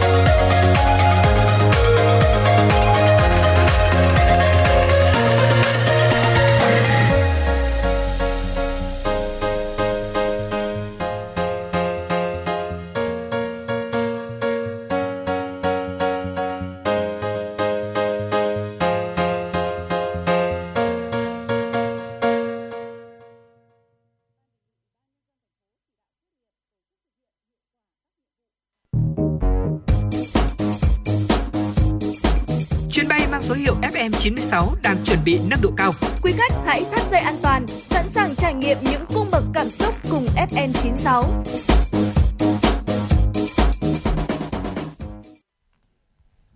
Thưa quý vị, cùng quay trở lại chương trình Chuyển động Hà Nội trưa nay với những tin tức đáng quan tâm tiếp theo. Du lịch nội địa phục hồi mạnh mẽ, đạt trên 100 triệu lượt khách, vượt qua các dự báo là thông tin được đưa ra tại cuộc họp báo bình chọn 10 sự kiện văn hóa, thể thao và du lịch tiêu biểu năm 2022. Sự kiện do báo Văn hóa thuộc Bộ Văn hóa, Thể thao và Du lịch tổ chức. Theo ban tổ chức, năm 2022, ngành du lịch Việt Nam và toàn cầu tiếp tục bị ảnh hưởng bởi dịch Covid-19. Du lịch quốc tế bắt đầu phục hồi nhưng chưa được như mong muốn. Trong khi đó, du lịch nội địa của Việt Nam lại phục hồi mạnh mẽ, đạt trên 100 triệu lượt khách, vượt qua tất cả các dự báo, tăng hơn gấp 1,5 lần so với mục tiêu đặt ra là 60 triệu lượt khách, vượt xa con số 85 triệu lượt khách nội địa năm 2019 khi chưa xảy ra đại dịch. Sự tăng trưởng thần kỳ của thị trường du lịch nội địa sau dịch Covid-19 là một điểm sáng của toàn ngành, khẳng định vai trò của thị trường này đối với sự phát triển chung của du lịch trong bối cảnh du lịch quốc tế còn gặp nhiều khó khăn trên toàn cầu. Kỳ thi Olympic bậc trung học phổ thông của Đại học Quốc gia Hà Nội năm học 2022-2023 diễn ra từ ngày 7 tới ngày 8 tháng 1 năm 2023. Đây là năm thứ hai Đại học Quốc gia Hà Nội tổ chức kỳ thi này nhằm động viên khuyến khích người dạy và người học phát huy năng lực sáng tạo, dạy giỏi, học giỏi, tạo cơ hội cọ sát, học hỏi nâng cao chất lượng giảng dạy bậc trung học phổ thông. Đồng thời, kỳ thi hướng đến phát hiện học sinh có năng khiếu về môn học để tạo nguồn bồi dưỡng và tạo cơ hội cho học sinh giỏi được xét tuyển thẳng vào các chương trình đào tạo trình độ đại học của Đại học Quốc gia Hà Nội. Về việc tổ chức kỳ thi, Trường Đại học Ngoại ngữ, Đại học Quốc gia Hà Nội chủ trì thi các môn ngoại ngữ, tiếng Anh, tiếng Nga, tiếng Pháp, tiếng Trung, tiếng Đức, tiếng Nhật, tiếng Hàn Quốc. Trường Đại học Giáo dục phối hợp với Trường Đại học Khoa học Tự nhiên tổ chức thi môn địa lý và bài thi khoa học kỹ thuật. Các môn ngữ văn, lịch sử do Trường Đại học Khoa học Xã hội và Nhân văn chủ trì phối hợp với Trường Đại học Giáo dục tổ chức thi. Cục trưởng Cục Quản lý Dược thuộc Bộ Y tế vừa ký quyết định về việc gia hạn giấy đăng ký lưu hành đối với 46 thuốc, nguyên liệu làm thuốc sản xuất trong nước và nước ngoài, trong đó có 10 thuốc được sản xuất trong nước và 36 thuốc nước ngoài. Các thuốc được gia hạn đợt này bao gồm các loại thuốc thuộc nhóm thuốc chống viêm không steroid, thuốc điều trị hướng thần và bổ thần kinh, thuốc điều trị xơ gan, viêm gan cấp và mãn tính, gan nhiễm mỡ, thuốc điều trị phụ khoa, thuốc điều trị tăng huyết áp, thuốc điều trị nhiễm khuẩn, thuốc điều trị bệnh hô hấp, thuốc điều trị viêm dạ dày cấp mãn tính, thuốc điều trị hội chứng trào ngược dạ dày thực quản. Như vậy, tổng 5 lần gia hạn giấy đăng ký lưu hành thuốc, nguyên liệu làm thuốc nước ngoài, thuốc, nguyên liệu sản xuất trong nước, vaccine và sinh phẩm y tế của Bộ Y tế đã có 10.202 giấy đăng ký được gia hạn trong 6 tháng qua. Hiện nay, trên địa bàn Hà Nội có 199 tòa chung cư tái định cư đã hoàn thành đưa vào sử dụng. Trong đó, công ty trách nhiệm hữu hạn một thành viên quản lý và phát triển nhà Hà Nội được giao quản lý 149 tòa, Tổng công ty đầu tư phát triển nhà Hà Nội quản lý 20 tòa, Ban quản lý các công trình nhà ở và công sở quản lý 30 tòa. Theo Ủy ban Nhân dân thành phố Hà Nội, mặc dù thành phố đã quan tâm chỉ đạo, song việc quản lý vận hành sử dụng nhà chung cư tái định cư vẫn còn nhiều tồn tại hạn chế. Đến nay mới có 113 trên 199 tòa chung cư thành lập ban quản trị nhà chung cư, bàn giao kinh phí 2%, hồ sơ, diện tích chung riêng, nhà sinh hoạt cộng đồng, hệ thống trang thiết bị của tòa nhà hay việc quản lý vận hành của các đơn vị được giao quản lý cho các ban quản trị còn chậm và đạt tỷ lệ thấp. Nhiều ban quản trị đã được thành lập nhưng lại không tiếp nhận quản lý, vận hành, không ký hợp đồng với các đơn vị để quản lý vận hành tòa nhà. Đáng chú ý, việc bảo trì sửa chữa còn chậm, chưa đáp ứng yêu cầu, gây bức xúc cho cư dân, nhất là việc sửa chữa, bảo trì thang máy và hệ thống phòng cháy chữa cháy, tiềm ẩn nguy cơ mất an toàn trong tòa nhà. Thưa quý vị, nhằm phục vụ nhân dân đi lại an toàn, thuận lợi trong dịp Tết Dương lịch, Tết Nguyên đán và mùa lễ hội Xuân Quý Mão năm 2023, Sở Giao thông Vận tải Hà Nội đã yêu cầu các đơn vị kinh doanh vận tải trên địa bàn niêm yết giá cước trên xe theo quy định, không tùy tiện tăng giá cước, phụ thu giá cước trong dịp cao điểm vận tải Tết 2023. Sở đề nghị đơn vị kinh doanh vận tải trên địa bàn bố trí xe đảm bảo số lượng, chất lượng tham gia hoạt động trên các tuyến, thông tin về thời gian, lộ trình xe chạy để hành khách được biết. Đơn vị kinh doanh vận tải hành khách bằng xe buýt xây dựng kế hoạch bố trí xe tăng cường phục vụ trên tuyến thông qua các bến xe, điểm trung chuyển trong những ngày cao điểm để kịp thời giải tỏa khi lượng khách tăng đột biến. Sở Giao thông Vận tải Hà Nội yêu cầu đơn vị kinh doanh vận tải hành khách liên tỉnh, hợp đồng taxi chấp hành quy định của pháp luật về kinh doanh và điều kiện kinh doanh vận tải, thường xuyên nhắc nhở lái xe kiểm tra phương tiện bảo đảm chất lượng, an toàn kỹ thuật và bảo vệ môi trường, nội thất trong xe phải sạch sẽ, xử lý nghiêm lái xe vi phạm dừng đỗ, đón trả khách sai quy định. Trả lời kiến nghị của cử tri đề nghị Ủy ban Nhân dân thành phố chỉ đạo các sở ngành nhà mạng có kế hoạch ngầm hóa hệ thống đường dây điện, dây viễn thông, di rời cột điện, trạm biến áp không phù hợp, cắt bỏ các đường dây không còn sử dụng gây mất mỹ quan và tiềm ẩn nguy cơ mất an toàn về điện, hạn chế tình trạng rác trời. Ủy ban Nhân dân thành phố Hà Nội cho biết hiện nay, Ủy ban Nhân dân thành phố đã giao xây dựng một số kế hoạch nhằm từng bước giải quyết những kiến nghị, nguyện vọng của người dân. Đó là kế hoạch hạ ngầm các đường dây cáp viễn thông giai đoạn 2022-2025 tại 300 tuyến đường phố, kế hoạch chỉnh trang hè đường 180 tuyến phố trên địa bàn các quận giai đoạn 2021-2025, kế hoạch hạ ngầm các đường dây cáp viễn thông điện lực tại các tuyến phố giai đoạn 2021-2025. Sở Xây dựng đã hoàn thiện dự thảo các kế hoạch và trình Ủy ban Nhân dân thành phố xem xét phê duyệt để các tổ chức, đơn vị, cá nhân phối hợp thực hiện, từng bước giải quyết những kiến nghị, nguyện vọng của người dân. Bảo vệ thông tin bí mật đời sống riêng tư, bí mật cá nhân của trẻ em trên môi trường mạng, ngăn chặn xử lý việc lợi dụng môi trường mạng, thực hiện các hành vi bị nghiêm cấm đối với trẻ em dưới mọi hình thức theo quy định của pháp luật. Đó là những nội dung nêu trong kế hoạch số 308 của Ủy ban Nhân dân thành phố Hà Nội về bảo vệ và hỗ trợ trẻ em tương tác lành mạnh, sáng tạo trên môi trường mạng giai đoạn 2022-2025 trên địa bàn thành phố Hà Nội. Theo đó, thời gian tới, thành phố sẽ tiếp tục trang bị kiến thức kỹ năng số cho trẻ em theo từng độ tuổi để trẻ em biết tự bảo vệ mình và biết cách tương tác an toàn trên môi trường mạng, gồm sử dụng mạng lành mạnh, an toàn, tự bảo vệ mình khi tham gia tương tác trên môi trường mạng và cách thức nhận diện, thông báo, tố giác hành vi, vụ việc xâm hại trẻ em trên môi trường mạng. Cùng với đó, truyền thông về kiến thức, kỹ năng hỗ trợ, định hướng trẻ em tương tác an toàn, lành mạnh, sáng tạo trên môi trường mạng, tập trung vào các đối tượng là cha, mẹ, giáo viên, người chăm sóc trẻ. Công an thành phố Hà Nội thông tin thời gian gần đây trên địa bàn cả nước Liên tiếp xảy ra một số vụ việc cười bệnh, người nhà bệnh nhân hành hung nhân viên y tế tại các cơ sở khám chữa bệnh. Nguyên nhân chủ yếu do các mâu thuẫn bột phát, tâm lý bức xúc phát sinh trong quá trình khám chữa bệnh gây dư luận xấu, ảnh hưởng đến an ninh trật tự tại bệnh viện, cơ sở khám chữa bệnh. Tuy chưa xảy ra các vụ việc tương tự như trên, song để chủ động phòng ngừa, bảo đảm an ninh trật tự tại các bệnh viện, cơ sở khám chữa bệnh trên địa bàn, Công an thành phố đã công bố danh sách đường dây nóng của Công an 30 quận huyện, thị xã và các bệnh viện trên địa bàn để phối hợp trong công tác đảm bảo an ninh trật tự, để người dân được biết và phối hợp cùng với công tác phòng chống tội phạm. Và đó là những thông tin đáng chú ý chúng tôi gửi đến cho quý vị. Hãy quay trở lại sau khi mà lắng nghe một ca khúc cùng với chương trình quý vị nhé.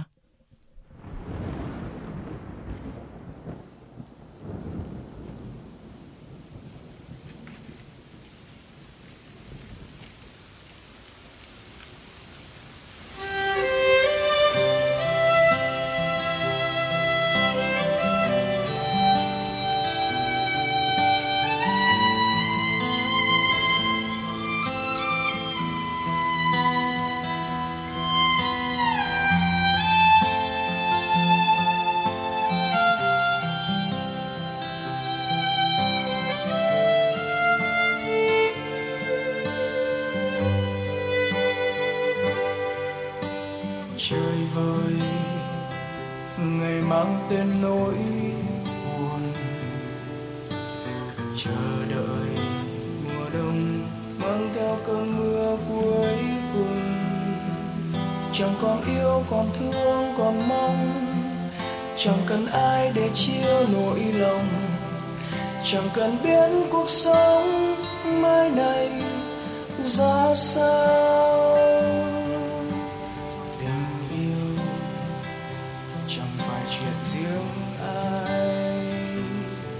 Lòng buông lơi bàn tay rồi mong ta mãi luôn bên nhau. Một ngày yêu còn mong dài lâu, một ngày bước chân thôi chờ nhau. Mùa đông đến bất chợt ta cách xa.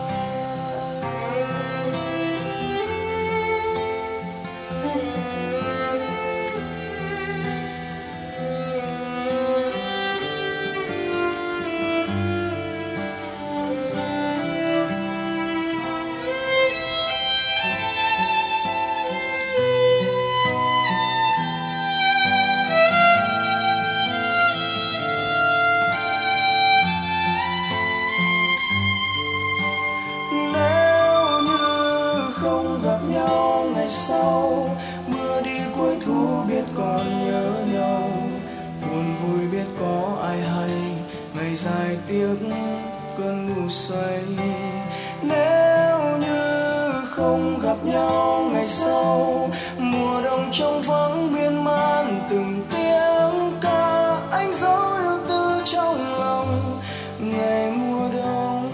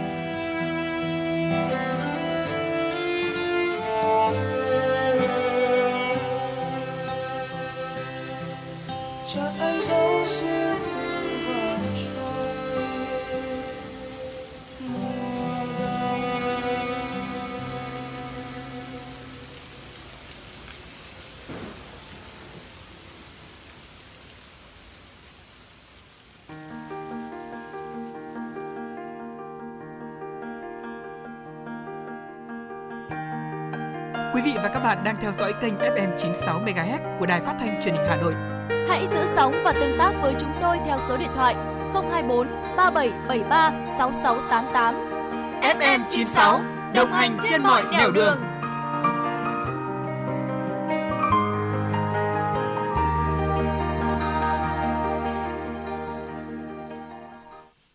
Quý vị và các bạn đang quay trở lại với Chuyển động Hà Nội trưa. Chương trình đã trôi dần về những phút cuối rồi, nhưng mà chúng tôi vẫn đang tiếp tục đồng hành cùng với quý vị. Và ngay bây giờ thì chúng tôi xin mời quý vị cùng đến với tiểu mục Mẹo Hay. Chúng ta sẽ cùng chia sẻ với nhau những mẹo hay trong cuộc sống để giúp cho cuộc sống của mình được trở nên tốt đẹp hơn quý vị nhé. Vâng ạ, và trong tiểu mục Mẹo Hay ngày hôm nay thì chúng tôi sẽ chia sẻ với quý vị những cái cách mà để chúng ta biến trong căn nhà của mình, những cái không gian trong căn nhà của mình, và cụ thể ở đây đó là phòng tắm trở thành được một cái nơi có thể ở trong đó lâu lâu một chút để chúng ta thư giãn cơ thể của mình. Không chỉ là chỗ ngủ hay là nhà bếp đâu, nếu như sở hữu được một phòng tắm tiện nghi, bày biện tinh tế thì sẽ khiến cho gia chủ được thư giãn ở trong nhà và tiết kiệm được cái khoảng thời gian là chúng ta cứ phải đi tìm những cái không gian ở bên ngoài căn nhà của mình để mà có thể có được những cái phút giây thư giãn. Và sau một ngày dài làm việc, nhà thì chắc chắn là nơi để ta trở về để tìm lại sự thư thái an yên ở trong tâm hồn. Nếu như mà chúng ta có được những cái không gian thực sự thư giãn trong ngôi nhà yêu dấu của mình thì nó sẽ rất là tuyệt vời, đúng không ạ? Và đầu tiên chắc chắn rồi, chúng ta cần phải giữ phòng tắm được tối giản và sạch sẽ, cần loại bỏ những cái đồ vụn vặt. Những món đồ không cần thiết thì sẽ khiến cho căn phòng của chúng ta trở nên bề bộn, kém sang, không gian thu hẹp đi nhiều phần. Và nên tối giản diện tích bằng cách thẳng tay loại bỏ những chai, lọ, xà phòng, lõi giấy vệ sinh đã dùng hết ạ. Và vệ sinh thường xuyên cũng là một cái điều hết sức cần lưu ý. Các vết bẩn bám trên sàn nhà, gạch ốp tường sẽ khiến không gian trở nên mất thẩm mỹ. Đồng thời, sự mất vệ sinh có thể ảnh hưởng đến sức khỏe của chính chúng ta. Dành ra chỉ khoảng từ 10 đến 15 phút để dọn dẹp phòng tắm bằng các loại nước tẩy rửa mạnh. Các vị trí miệng cống này, nơi thoát nước, khe gạch là những nơi mà cần được vệ sinh kỹ càng để tránh mùi hôi bốc lên. Điều tiếp theo mà chúng tôi muốn được chia sẻ đến với quý vị đó là chúng ta có thể rằng là đầu tư các tiện ích cho phòng tắm của mình. Nếu mà có diện tích lớn thì hãy thử mua bồn tắm xem ạ. Bể sục jacuzzi là một gợi ý lý tưởng nếu mà chúng ta muốn biến phòng tắm trở thành một spa thư giãn.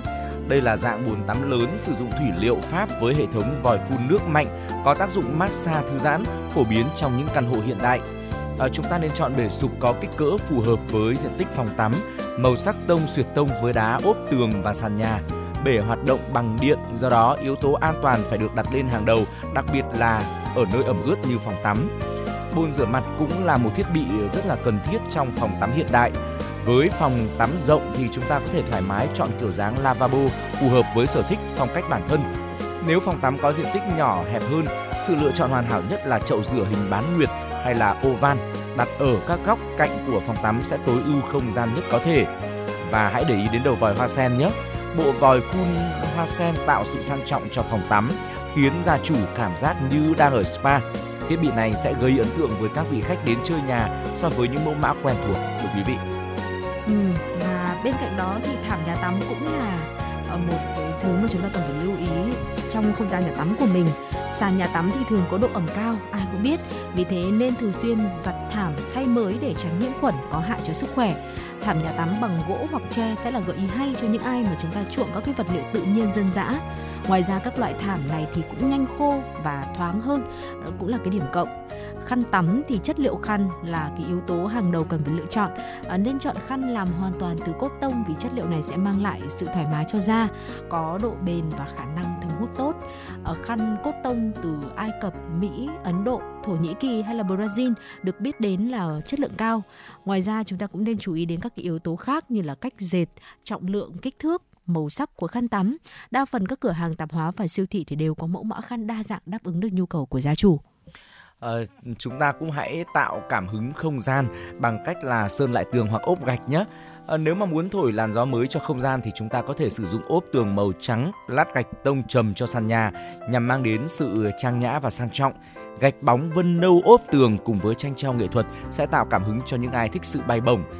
Chúng ta nên tránh sử dụng gạch nền có họa tiết phức tạp, rắc rối trong phòng tắm nhỏ. Nội thất gỗ thì cũng là một lựa chọn rất là tốt.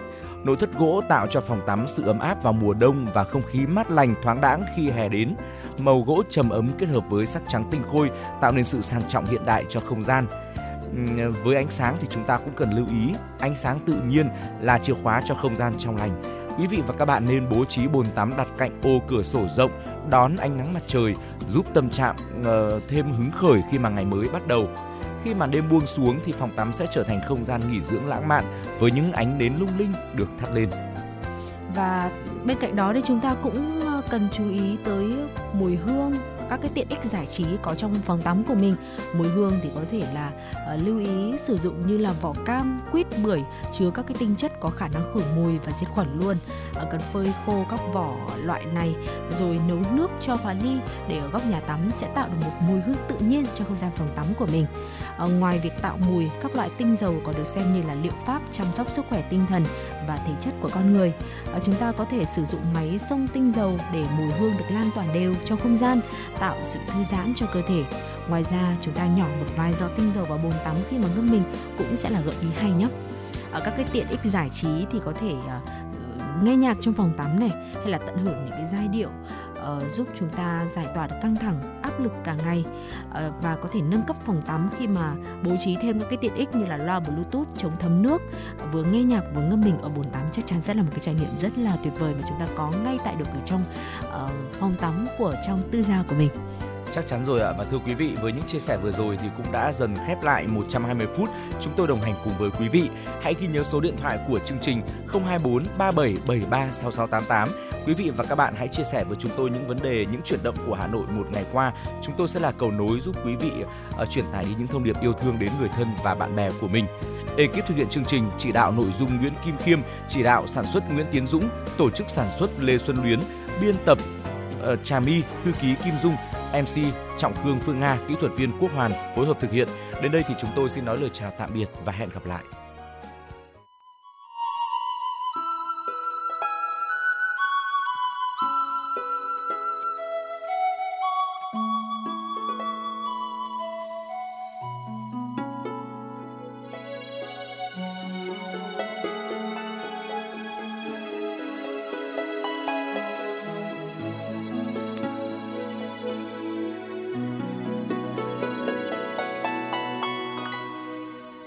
Không còn mùa thu trăng rơi bên thềm, không còn lời ru mơ trên môi mềm. Em thơ như mùa xuân đầu nối dài đêm sâu. Anh là mùa thu cho em mơ màng, anh làm lời ru cuốn quýt bên nàng. Em đi tiếc gì thu vàng, tiếc gì xuân xa. Còn thương nhớ nhau về thăm sao trời, còn thương nhớ nhau từng đêm mãi.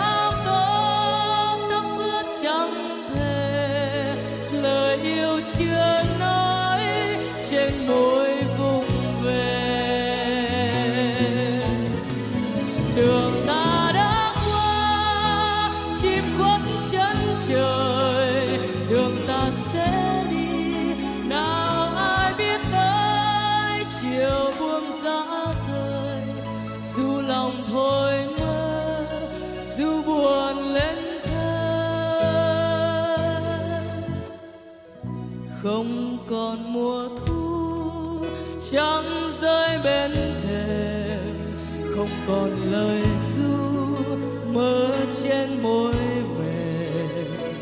Em thơ như mùa xuân đầu nối dài đêm sâu. Anh là mùa thu cho em mơ màng, anh là quấn quýt bên nàng. Em đi tiếc gì xuân.